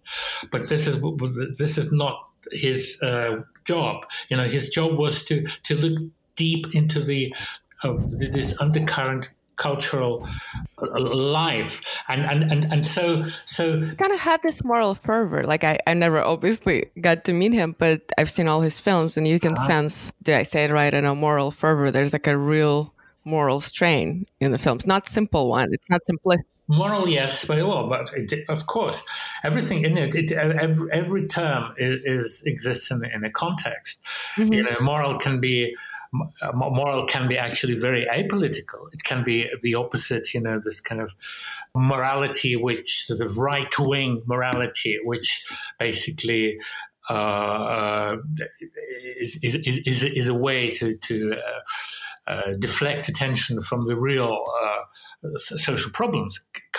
Of course, that's that happens all the time in the states, I think, as well, and but but but also in Russia today also in Russia. But but but but but uh, morals and morality can be also extremely political, and and in. Uh, well, in the in the Soviet Union, which I said was a sort of a um, a mirror in this in the sense uh, uh, of the opposite is the mirror image of uh, of the Western political system, where a right wing was actually, um, you know, the, the, the Soviet right wing were the communists, more or less, you know, because they were in power. They had been in power for very long, and they, you know, and and, and there were, um, you know. Uh, they were the gatekeepers of, of a certain uh, conservative, uh, um, also morals. Yeah, even even even in the everyday life, but but also uh, philosophically. You know, the, the, they were the right wingers, and so um, people like Tarkovsky and uh, uh, Joseph Brodsky and and and you know, I'm the generation, the next generation, but in my generation certainly was the case where we were uh, in, in, in some technicals in, in you know if you in, in Western terms we were right wing because we were kind of anti-communist you know, young but already anti-communist. But uh, but it was a protest against a certain system which was uh, uh, conservative, reactionary, and communist in in name only. So, um, oh, socialist. You know, so these things you have to look at these things uh, dialectically. And the church for us, religion, was was a, was a kind of progress because because it, it it actually it was about questioning the the church and and Russian Orthodox Church was was about philosophy, was about questioning um, what is the meaning of life? Uh, uh is the way, is the conform, conformist, uh, sort of conservative uh, communist system where we're living in, uh, you know, is it really that fair? Even to you know to workers, let alone to the uh, you know to the individual freedoms you know, you'd go into a church not to kind of follow some sort of uh, rules without thinking, you know, uh, pre enlightened times, you know as the church, uh, what church means in the West. No, you, would go to the church to, to question things. The church would be your enlightenment, you know. And but but uh, did you did you get baptized as an adult? It was, I think, rather yes. Calm. You did, right? Mm-hmm. Many people did that. Yeah, my dad did that as an adult in his 40s. Yeah, oh, it's, it's, I, I see this like dissidents did that basically, which is in the West hard to understand. But it, but it, it, it, it was you know you could also uh, see it as, as, a as a sort of superficial political protest if the, if the if the government uh, you know closes the churches, so you defend the church. But but it was more than that.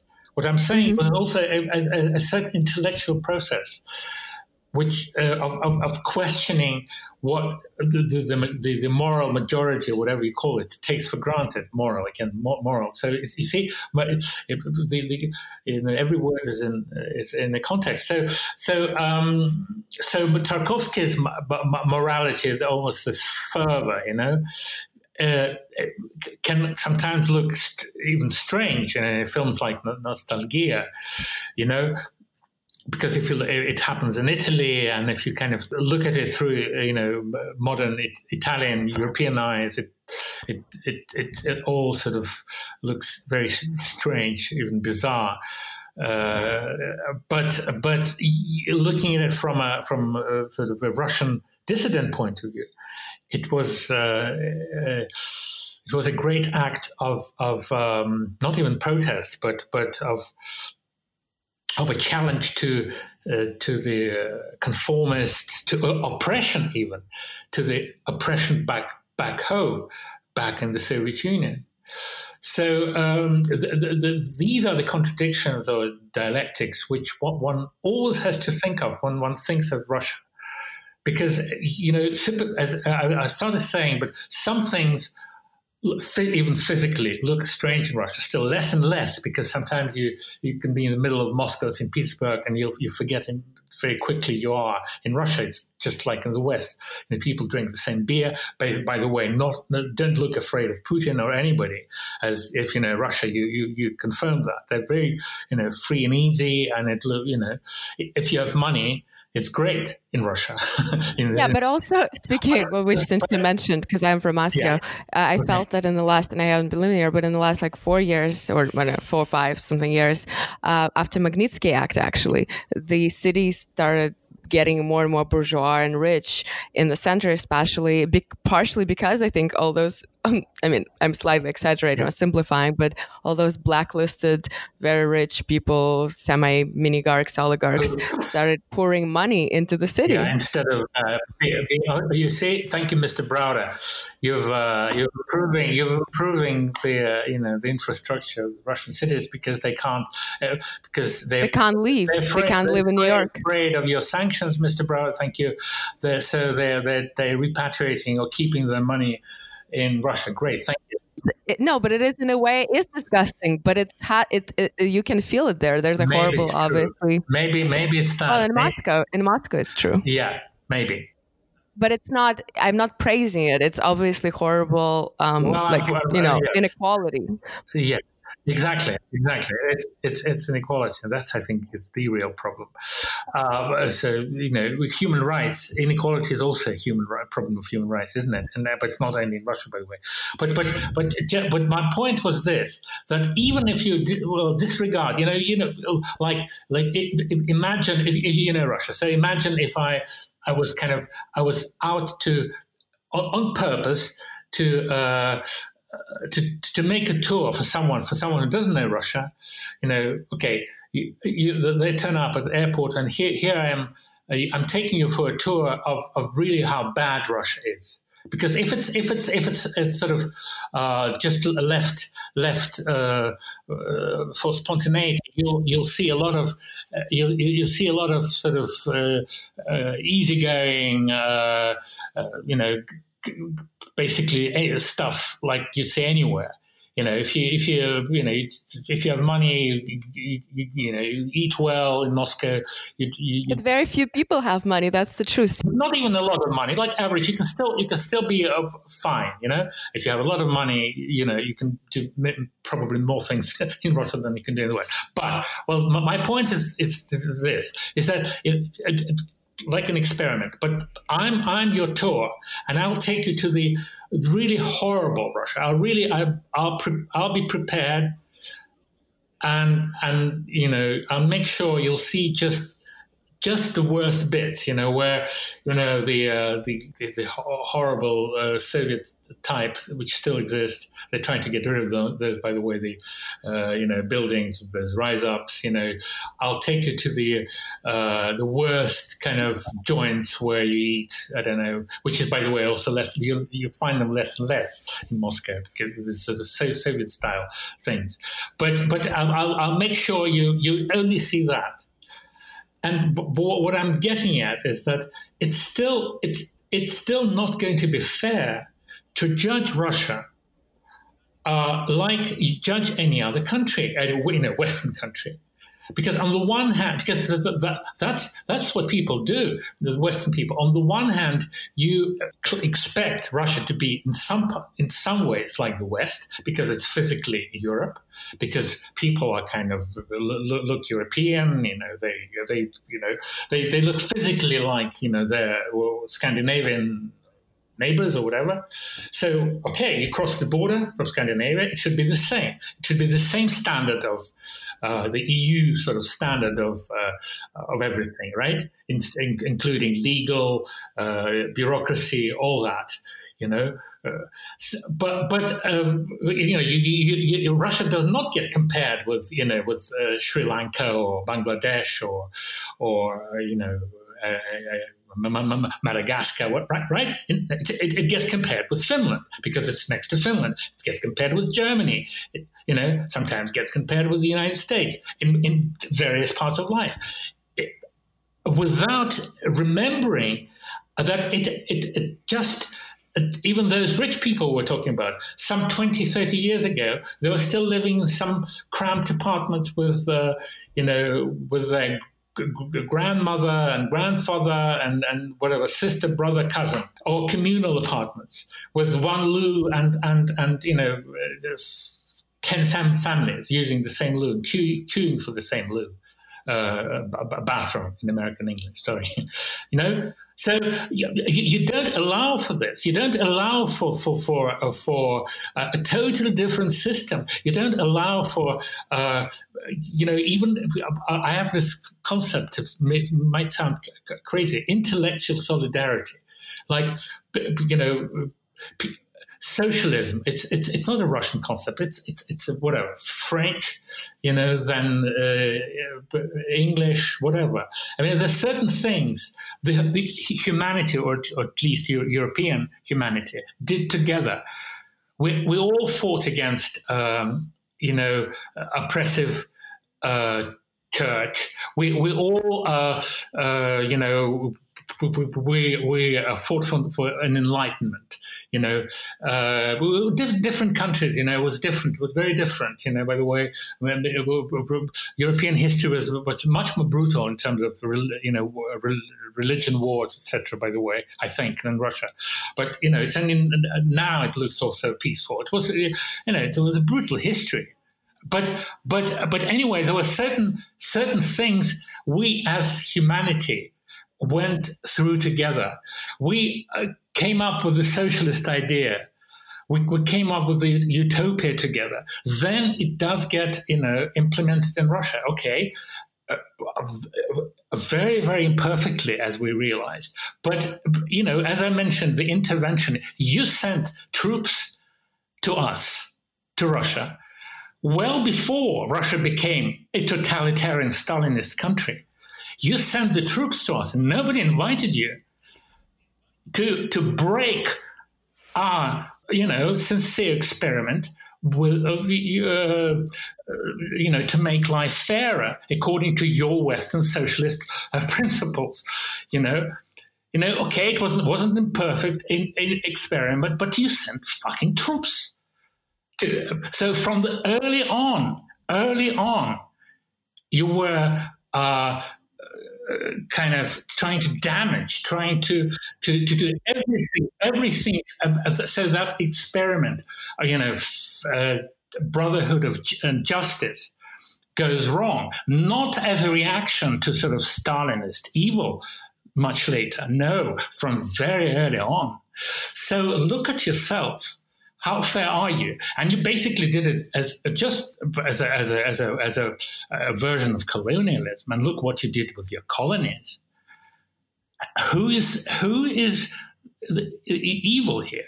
Of course, Russians have done a lot of evil things, but this, what I'm saying, this is all a part of a, of a dialectic, and this is doesn't. It's not lost on so many Russians. They may not be able to articulate it like that, but intuitively, they feel unfairly treated.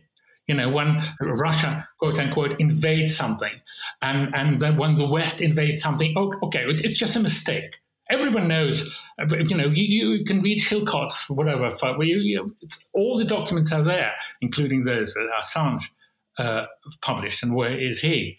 You know, it's all there but it's not called it's not called a crime. It's not called a war crime. It's not called a, even you know violation of you know. It's, it's just called a what is a mistake. But whatever Russian the, the Russians do is, is called a crime. So I'm not. I'm, I'm just.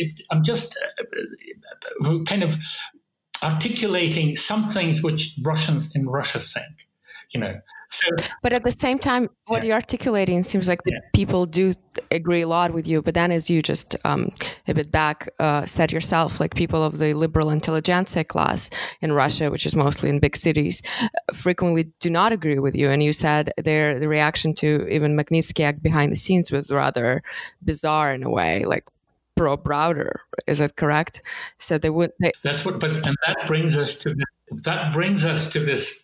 Uh, the dialectics of of uh, Russian culture, because and I'm very you know as I said I'm very critical uh, of, of, of, Russia.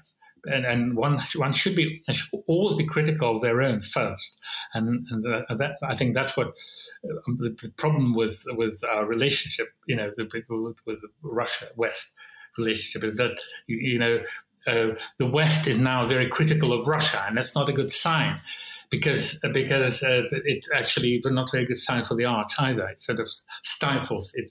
So the arts t- tend to then be, be, be, what propaganda because be critical of your own. I'll be critical of own. Be, be, be, critical of your. But and don't blame always Russia because not not not not, not only there are factual problems with that you know, some as the Brits call highly likely. It's on highly likely level, not not, not ever proven hundred percent. But it's it's bad for your democracy because being critical of your own is the foundation of, of a democracy. And by the way, a brilliant art. So otherwise, it's propaganda. But but but but the, criticizing my country, my culture, is I, I say that the, the, educated classes in Russia have always been very suspicious of their own people. You know, they were elitist. Uh, yes, but also they have colonial mindset, yes. which I discovered sometime after I moved. And yeah. while they're critical and snotty towards their own people, they're extremely obsequious, I would say, and extremely colonial uh, to metropolia that they consider Western Europe and America. Yes, did, did you uh, notice a lot of that in your line of work? Absolutely, except, except that that's, it's really funny and uh, you know absurd because because uh, you know it's like uh, the, the, West. Uh, Tolstoy and Dostoevsky uh, were very good at portraying it because, you know, it's the Russian intelligentsia and and the, you know aristocrats who obviously spoke French. When the French uh, occupied Moscow, you know, you, would have a, a, a, Russian sort of aristocrat uh, speaking uh, the, the, language perfectly, uh, the language of the occupiers, and they sort of kind of understand each other, you know, in terms of, of course, they understand each other 100% uh, uh, linguistically, but kind of politically even, you know. But it's it's a kind of betrayal you know, and it, of, course, from the point of view of, the, of those in Russia who not only they're not just not not speaking French, but being killed by those uh, uh French troops, uh, uh, as those aristocrats chat with the occupiers. So, uh, but but but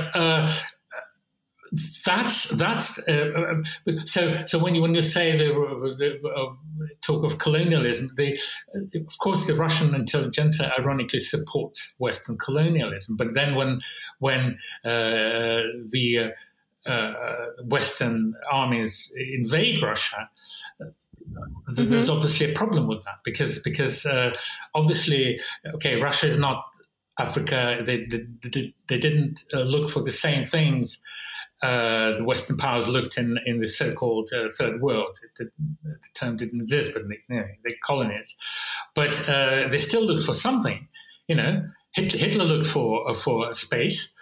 Uh, it's, you know, it's it's still broadly speaking uh, colonialism or expansion or, or, whatever, you know, and so so that position of the Russian pro-Western um, uh, liberal classes is highly um, slippery, in my view.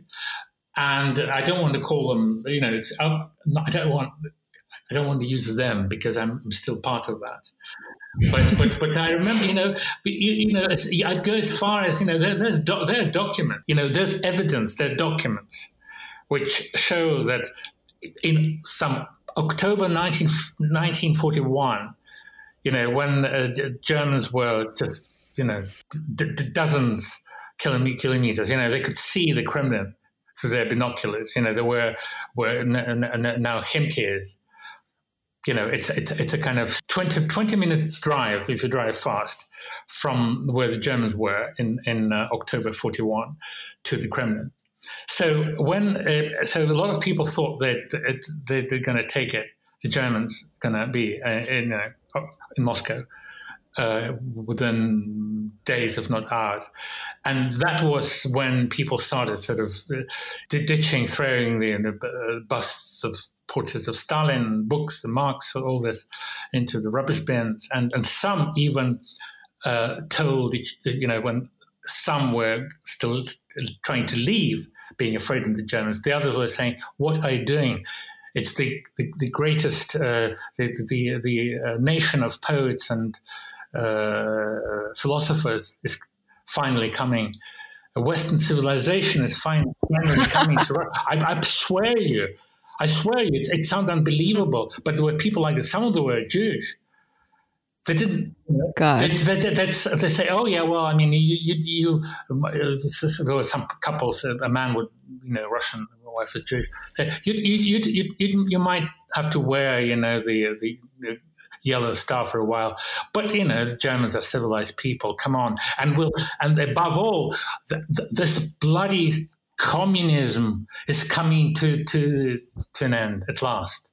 At last, in the long last, in the long last, will be part of the Europe, Europe, European civilization. So you have to slave workers. You have to see history and today uh, in in its complexity and you cannot judge Russia, you know, just optically or in in in, uh, in terms of some uh, rules uh, and traditions from a point of view mm-hmm. of a mm-hmm. Western European. You know, this this is. The, and, and, but to, unfortunately, it's not just ordinary. By the way, in my experience, ordinary people, just ordinary working class people from the UK or, or, or the US too, they are much less prejudiced to, uh, to, to, to, Russia Then some of those so-called intellectuals, journalists, even these days, even left-wing journalists, who have their preconceptions of how the ideal democracy should work. It should be, of course, like in the United Kingdom, and and if anything is not like in the United Kingdom, it means this is this is Putin's uh, fault. It's uh, it's an authoritarian, if not totalitarian, country, and that's it. You know, so that's the well, they're blinded almost by their weird, like I don't know, education or audition or whatever that is. So, so, so with with with with Browder coming back to the Magnitsky Act, uh, unfortunately, what even when people realize that my colleagues and I, my Western colleagues, my Norwegian colleagues, which are absolutely great, very supportive and very active themselves in in uh, investigating uh, the story.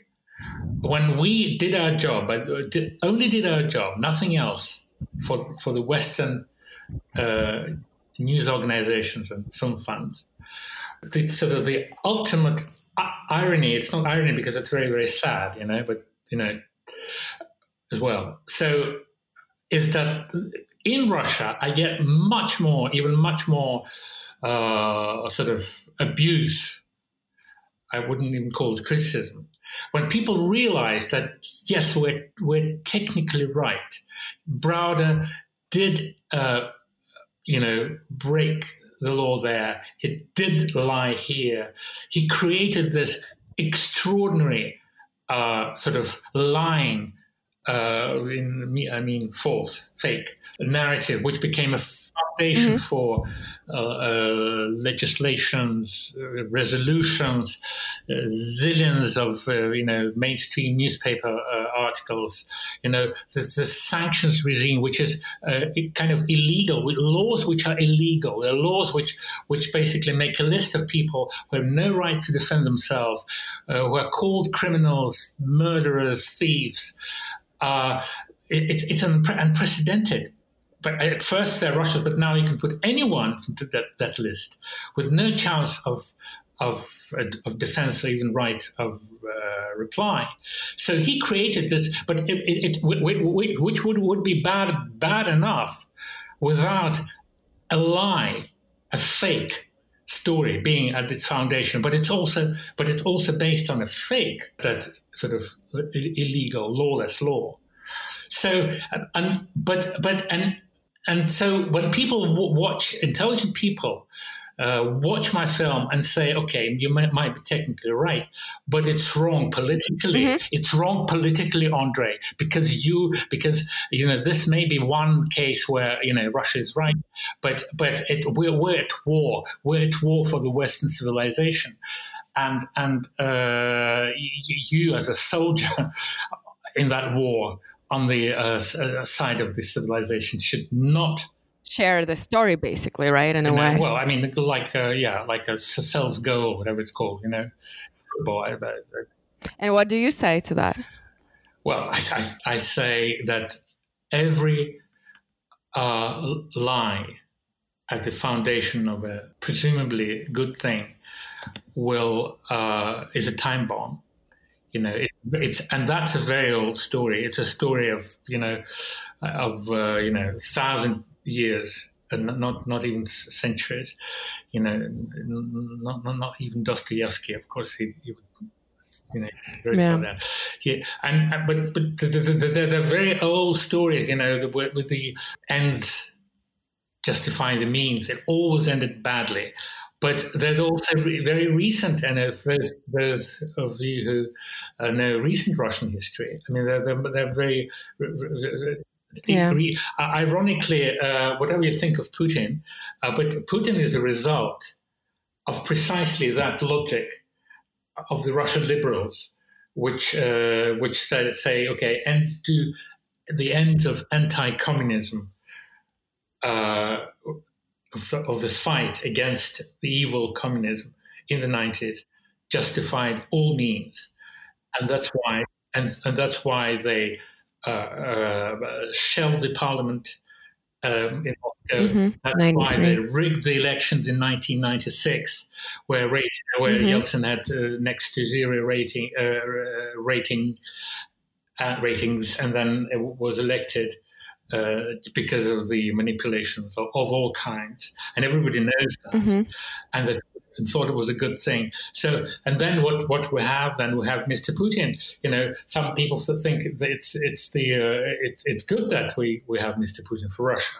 You know, uh, I'm very critical of Putin, but one one way or another, of, of Putin was technically because Yeltsin uh, basically.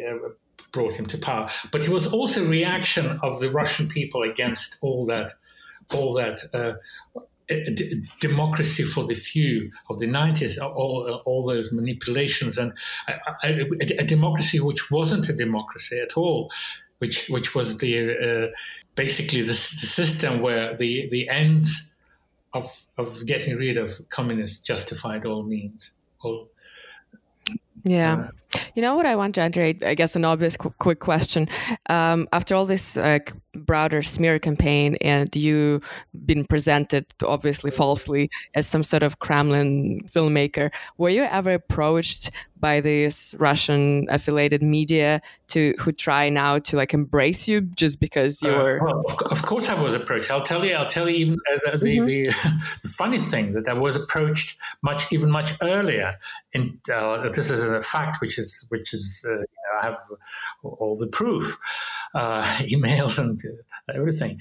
I was in you know in after my Litvinenko film which was uh, mildly speaking very critical of Russia, mm-hmm. and uh, was in the Cannes in the main program. Uh, and I, I, was interviewed by uh, the Russian media, and I, and I got an offer of a contract of, of having my own show of having my own being kind of you know uh, an anchor in, in, sort of interview show of, of with people of my choice uh, from for the Russian media. Yes, yes, oh yeah, yeah, yeah, a major, a major Russian channel, TV channel. But it was, it was right after. Well, of course, Cannes Cannes makes you know they, think anyone who's on a red red carpet in Cannes is is an absolute star, and uh, so that played a role. But but uh, at, at, the time, I thought it was some kind of trap. I thought, oh my god, they're gonna they're gonna sort of um, bring me to Moscow and kill me or something. so it's a very complicated way of offering me a contract, you know, even start pay me, you know, advances, but whatever. But then they'll kill me. So I didn't. No, but I, I, I, I, wasn't really afraid. I didn't want to. I didn't want to, to be an anchor on the what what I thought a propaganda TV. Okay, but uh, but yes, but then of course, I mean, after Magnitsky, of course, I was approached by the main Russian TV channels. And you know, I don't want to work. Uh, you know, it, it, it, it, doesn't mean it doesn't mean I, I think everyone. Uh, every Russian show is is is wrong. I think a lot of it, a lot of it is is very low quality. By the way, I mm-hmm. think even stuff which was done on Browder in Russia. I'm often said, "Oh, you're, you know, my sort of my uh, enemies uh, would say, you know, you why are you thinking you're so original? You know, Russian TV is also anti-Browder. Well, uh, they haven't done anything, well, it's not the same. near what we've done. I haven't seen what they, they, did run a few a few shows, but they I, I, must say they're really propagandistic. They you know they're against mm-hmm. Browder, but I call them what they are for what they are. It's propaganda, very low. Uh, type. So, uh, you know, it, it, doesn't mean that all, everything in Russia today is is is bad. You know, I have some friends and colleagues, uh, filmmakers. I respect them. Uh, I don't think there's enough of good stuff. Uh, we're not, mm-hmm. as I said, Russians are very proud of their culture, it's, but it's a far cry from the 19th century. And I, th- I think I, have I've pointed out the reason. I think the reason is because they're too uh, apolitical. You know, they they, yeah. they, they, talk about anything, but you know, there's so many great stories. There's so many tragic stories in Russia. You know, Dostoevsky would have, you know, been uh, inundated with because he he also he read, uh, you know, not real life stories, and and it's it's it's not underused. It's not used by contemporary Russian artists at all, in my in my humble view. But that doesn't mean that they're all bad. It doesn't mean that they're all dishonest. But this is not a climate I'd like to work in, especially with political documentary. That's true. But you know what you mentioned, which is obviously very surprising, hard to uh, wrap your mind around the fact that after your Litvinenko film, you were approached by the Russian media to be an anchor of a, yeah. of a big program.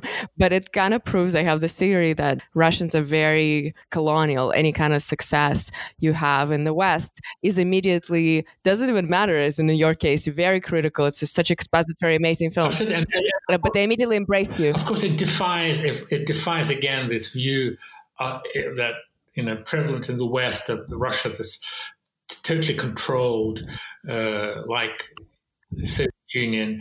Uh, of course not. Again, again, you you can say it's colonial. Uh, I'd sometimes say it's in inferiority complex vis-a-vis the West, but you know it's simply commercial. You know, un, unless this, unless this is something which is really, I mean, there, there are there are sort of non-topics like like you you cannot, you know, Russia, Russians are obsessed with the Ukraine. I don't think that offer that offer uh, you know a TV show. Uh, to be an anchor for someone who is, uh, you know, 100% pro-Ukrainian and praises, you know, Ukrainian nationalists and, you know, of that type. That to me is an unlikely kind of scenario. But for mm-hmm. most most topics, you know, as I said, you know, one of the uh, most you know notorious Putin bashers I know uh, live in, in, in Moscow and, and, and, and make a lot of money with their Putin bashing. You know, they're famous. They're they're they're, they're stars of. Uh, uh, sometimes they used to be TV stars. Sometimes now they're mainly stars of the internet. But the internet again, people in the West sort of forget that it's not the, the, the you know TV, traditional TV, which is now uh, you know the, the, king. It's the internet, and in Russia, you can the internet is completely free. You, you know you, you you can have your uh, typical r- Russian thing, tele- Telegram canal. You know they they they're also very clever. They invent these uh, these new media and you can you can have millions of, of followers and you can say anything you want about Putin. You'll still be a, you know, a rich, popular uh, star inside Russia, not sort of sort of outside. You know, uh, like in the old days, you know, the uh, Radio Liberty. Uh, uh, Voice of America, you know, I have to be outside and, you know, spitting uh, at Russia, you know. Uh, but uh, uh but to, to, today you can yeah. do all this in Russia, be successful, and of course, occasionally uh, there are problems, but it's not at all the problems of the kind the West uh, imagines, you know, the police comes and arrests you because you're anti-Putin. Rubbish. You know, people do get arrested, like, but but it's mainly, uh, you know, there's very very strange cases like this. The uh, right now, uh, it's the the, the SIT, SIT uh, mm-hmm. network, the the network yeah. case. But those those people are not, uh, you know, journalists, star journalists who, you know professional Putin bashers, those are those are absolutely fine, and and as I said, making a lot of money. But the the, the ones that are arrested, strange, uh, obscure, young, uh, sometimes you know unhappy uh, you know background or whatever sometimes uh, you know as very confusing very mysterious also very dostoevskian story like with the SIT network uh, where you know a, a liberal uh, media uh, suddenly st- start accusing them, you know, the, the, the, people who, who the regime, so to speak, puts on trial, these people are suddenly, so, so therefore, by implication, they're good. The regime puts you on trial in Russia, you, you're a dissident, you're good. But, but suddenly, the, the, the rumors or even information emerges that someone was killed inside that group by their own you know, so it sounds completely now like the Dostoevsky and Nechayev sort of story in the uh, Devils and uh, the novel by Dostoevsky. So, uh, or, or, or, sometimes called Possessed. So it's it's a very very contradictory stuff, but it's certainly not your classic uh, star dissident which gets arrested and thrown into jail by the uh, regime for criticizing the regime. That is nonsense. Well, it's good that you you emphasize that because not enough people understand or believe him in that. Yeah. Okay. I guess would you yeah. briefly tell us what are you working on now? Well, I'm, I'm basically uh, it's difficult.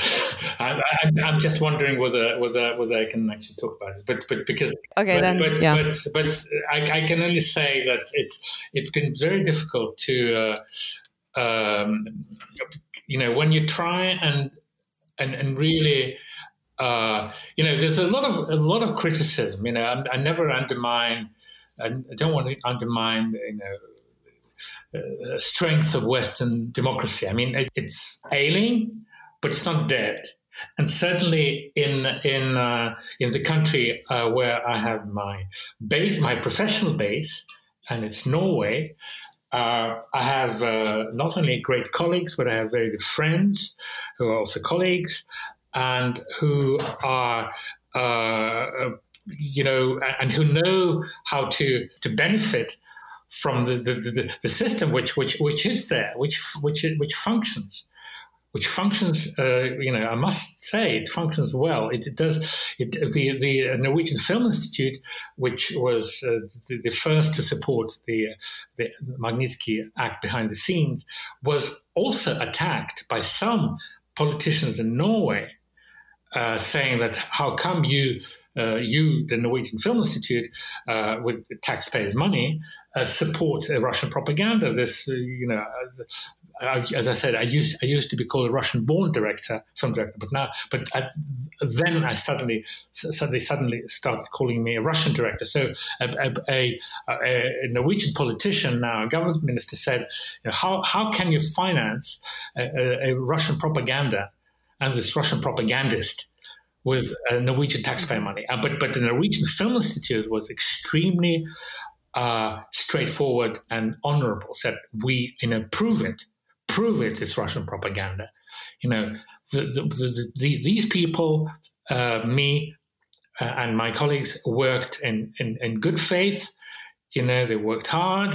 Uh, you know, the the the the, the, uh, the, film was approved, and uh, if if uh, it, it doesn't it doesn't toe the line, the political line of the the whole of the Western world, called the Magnitsky you know sanctions regime, Magnitsky uh, case, but it doesn't mean it's Russian propaganda. So, so I must say there's still institutions that act like that.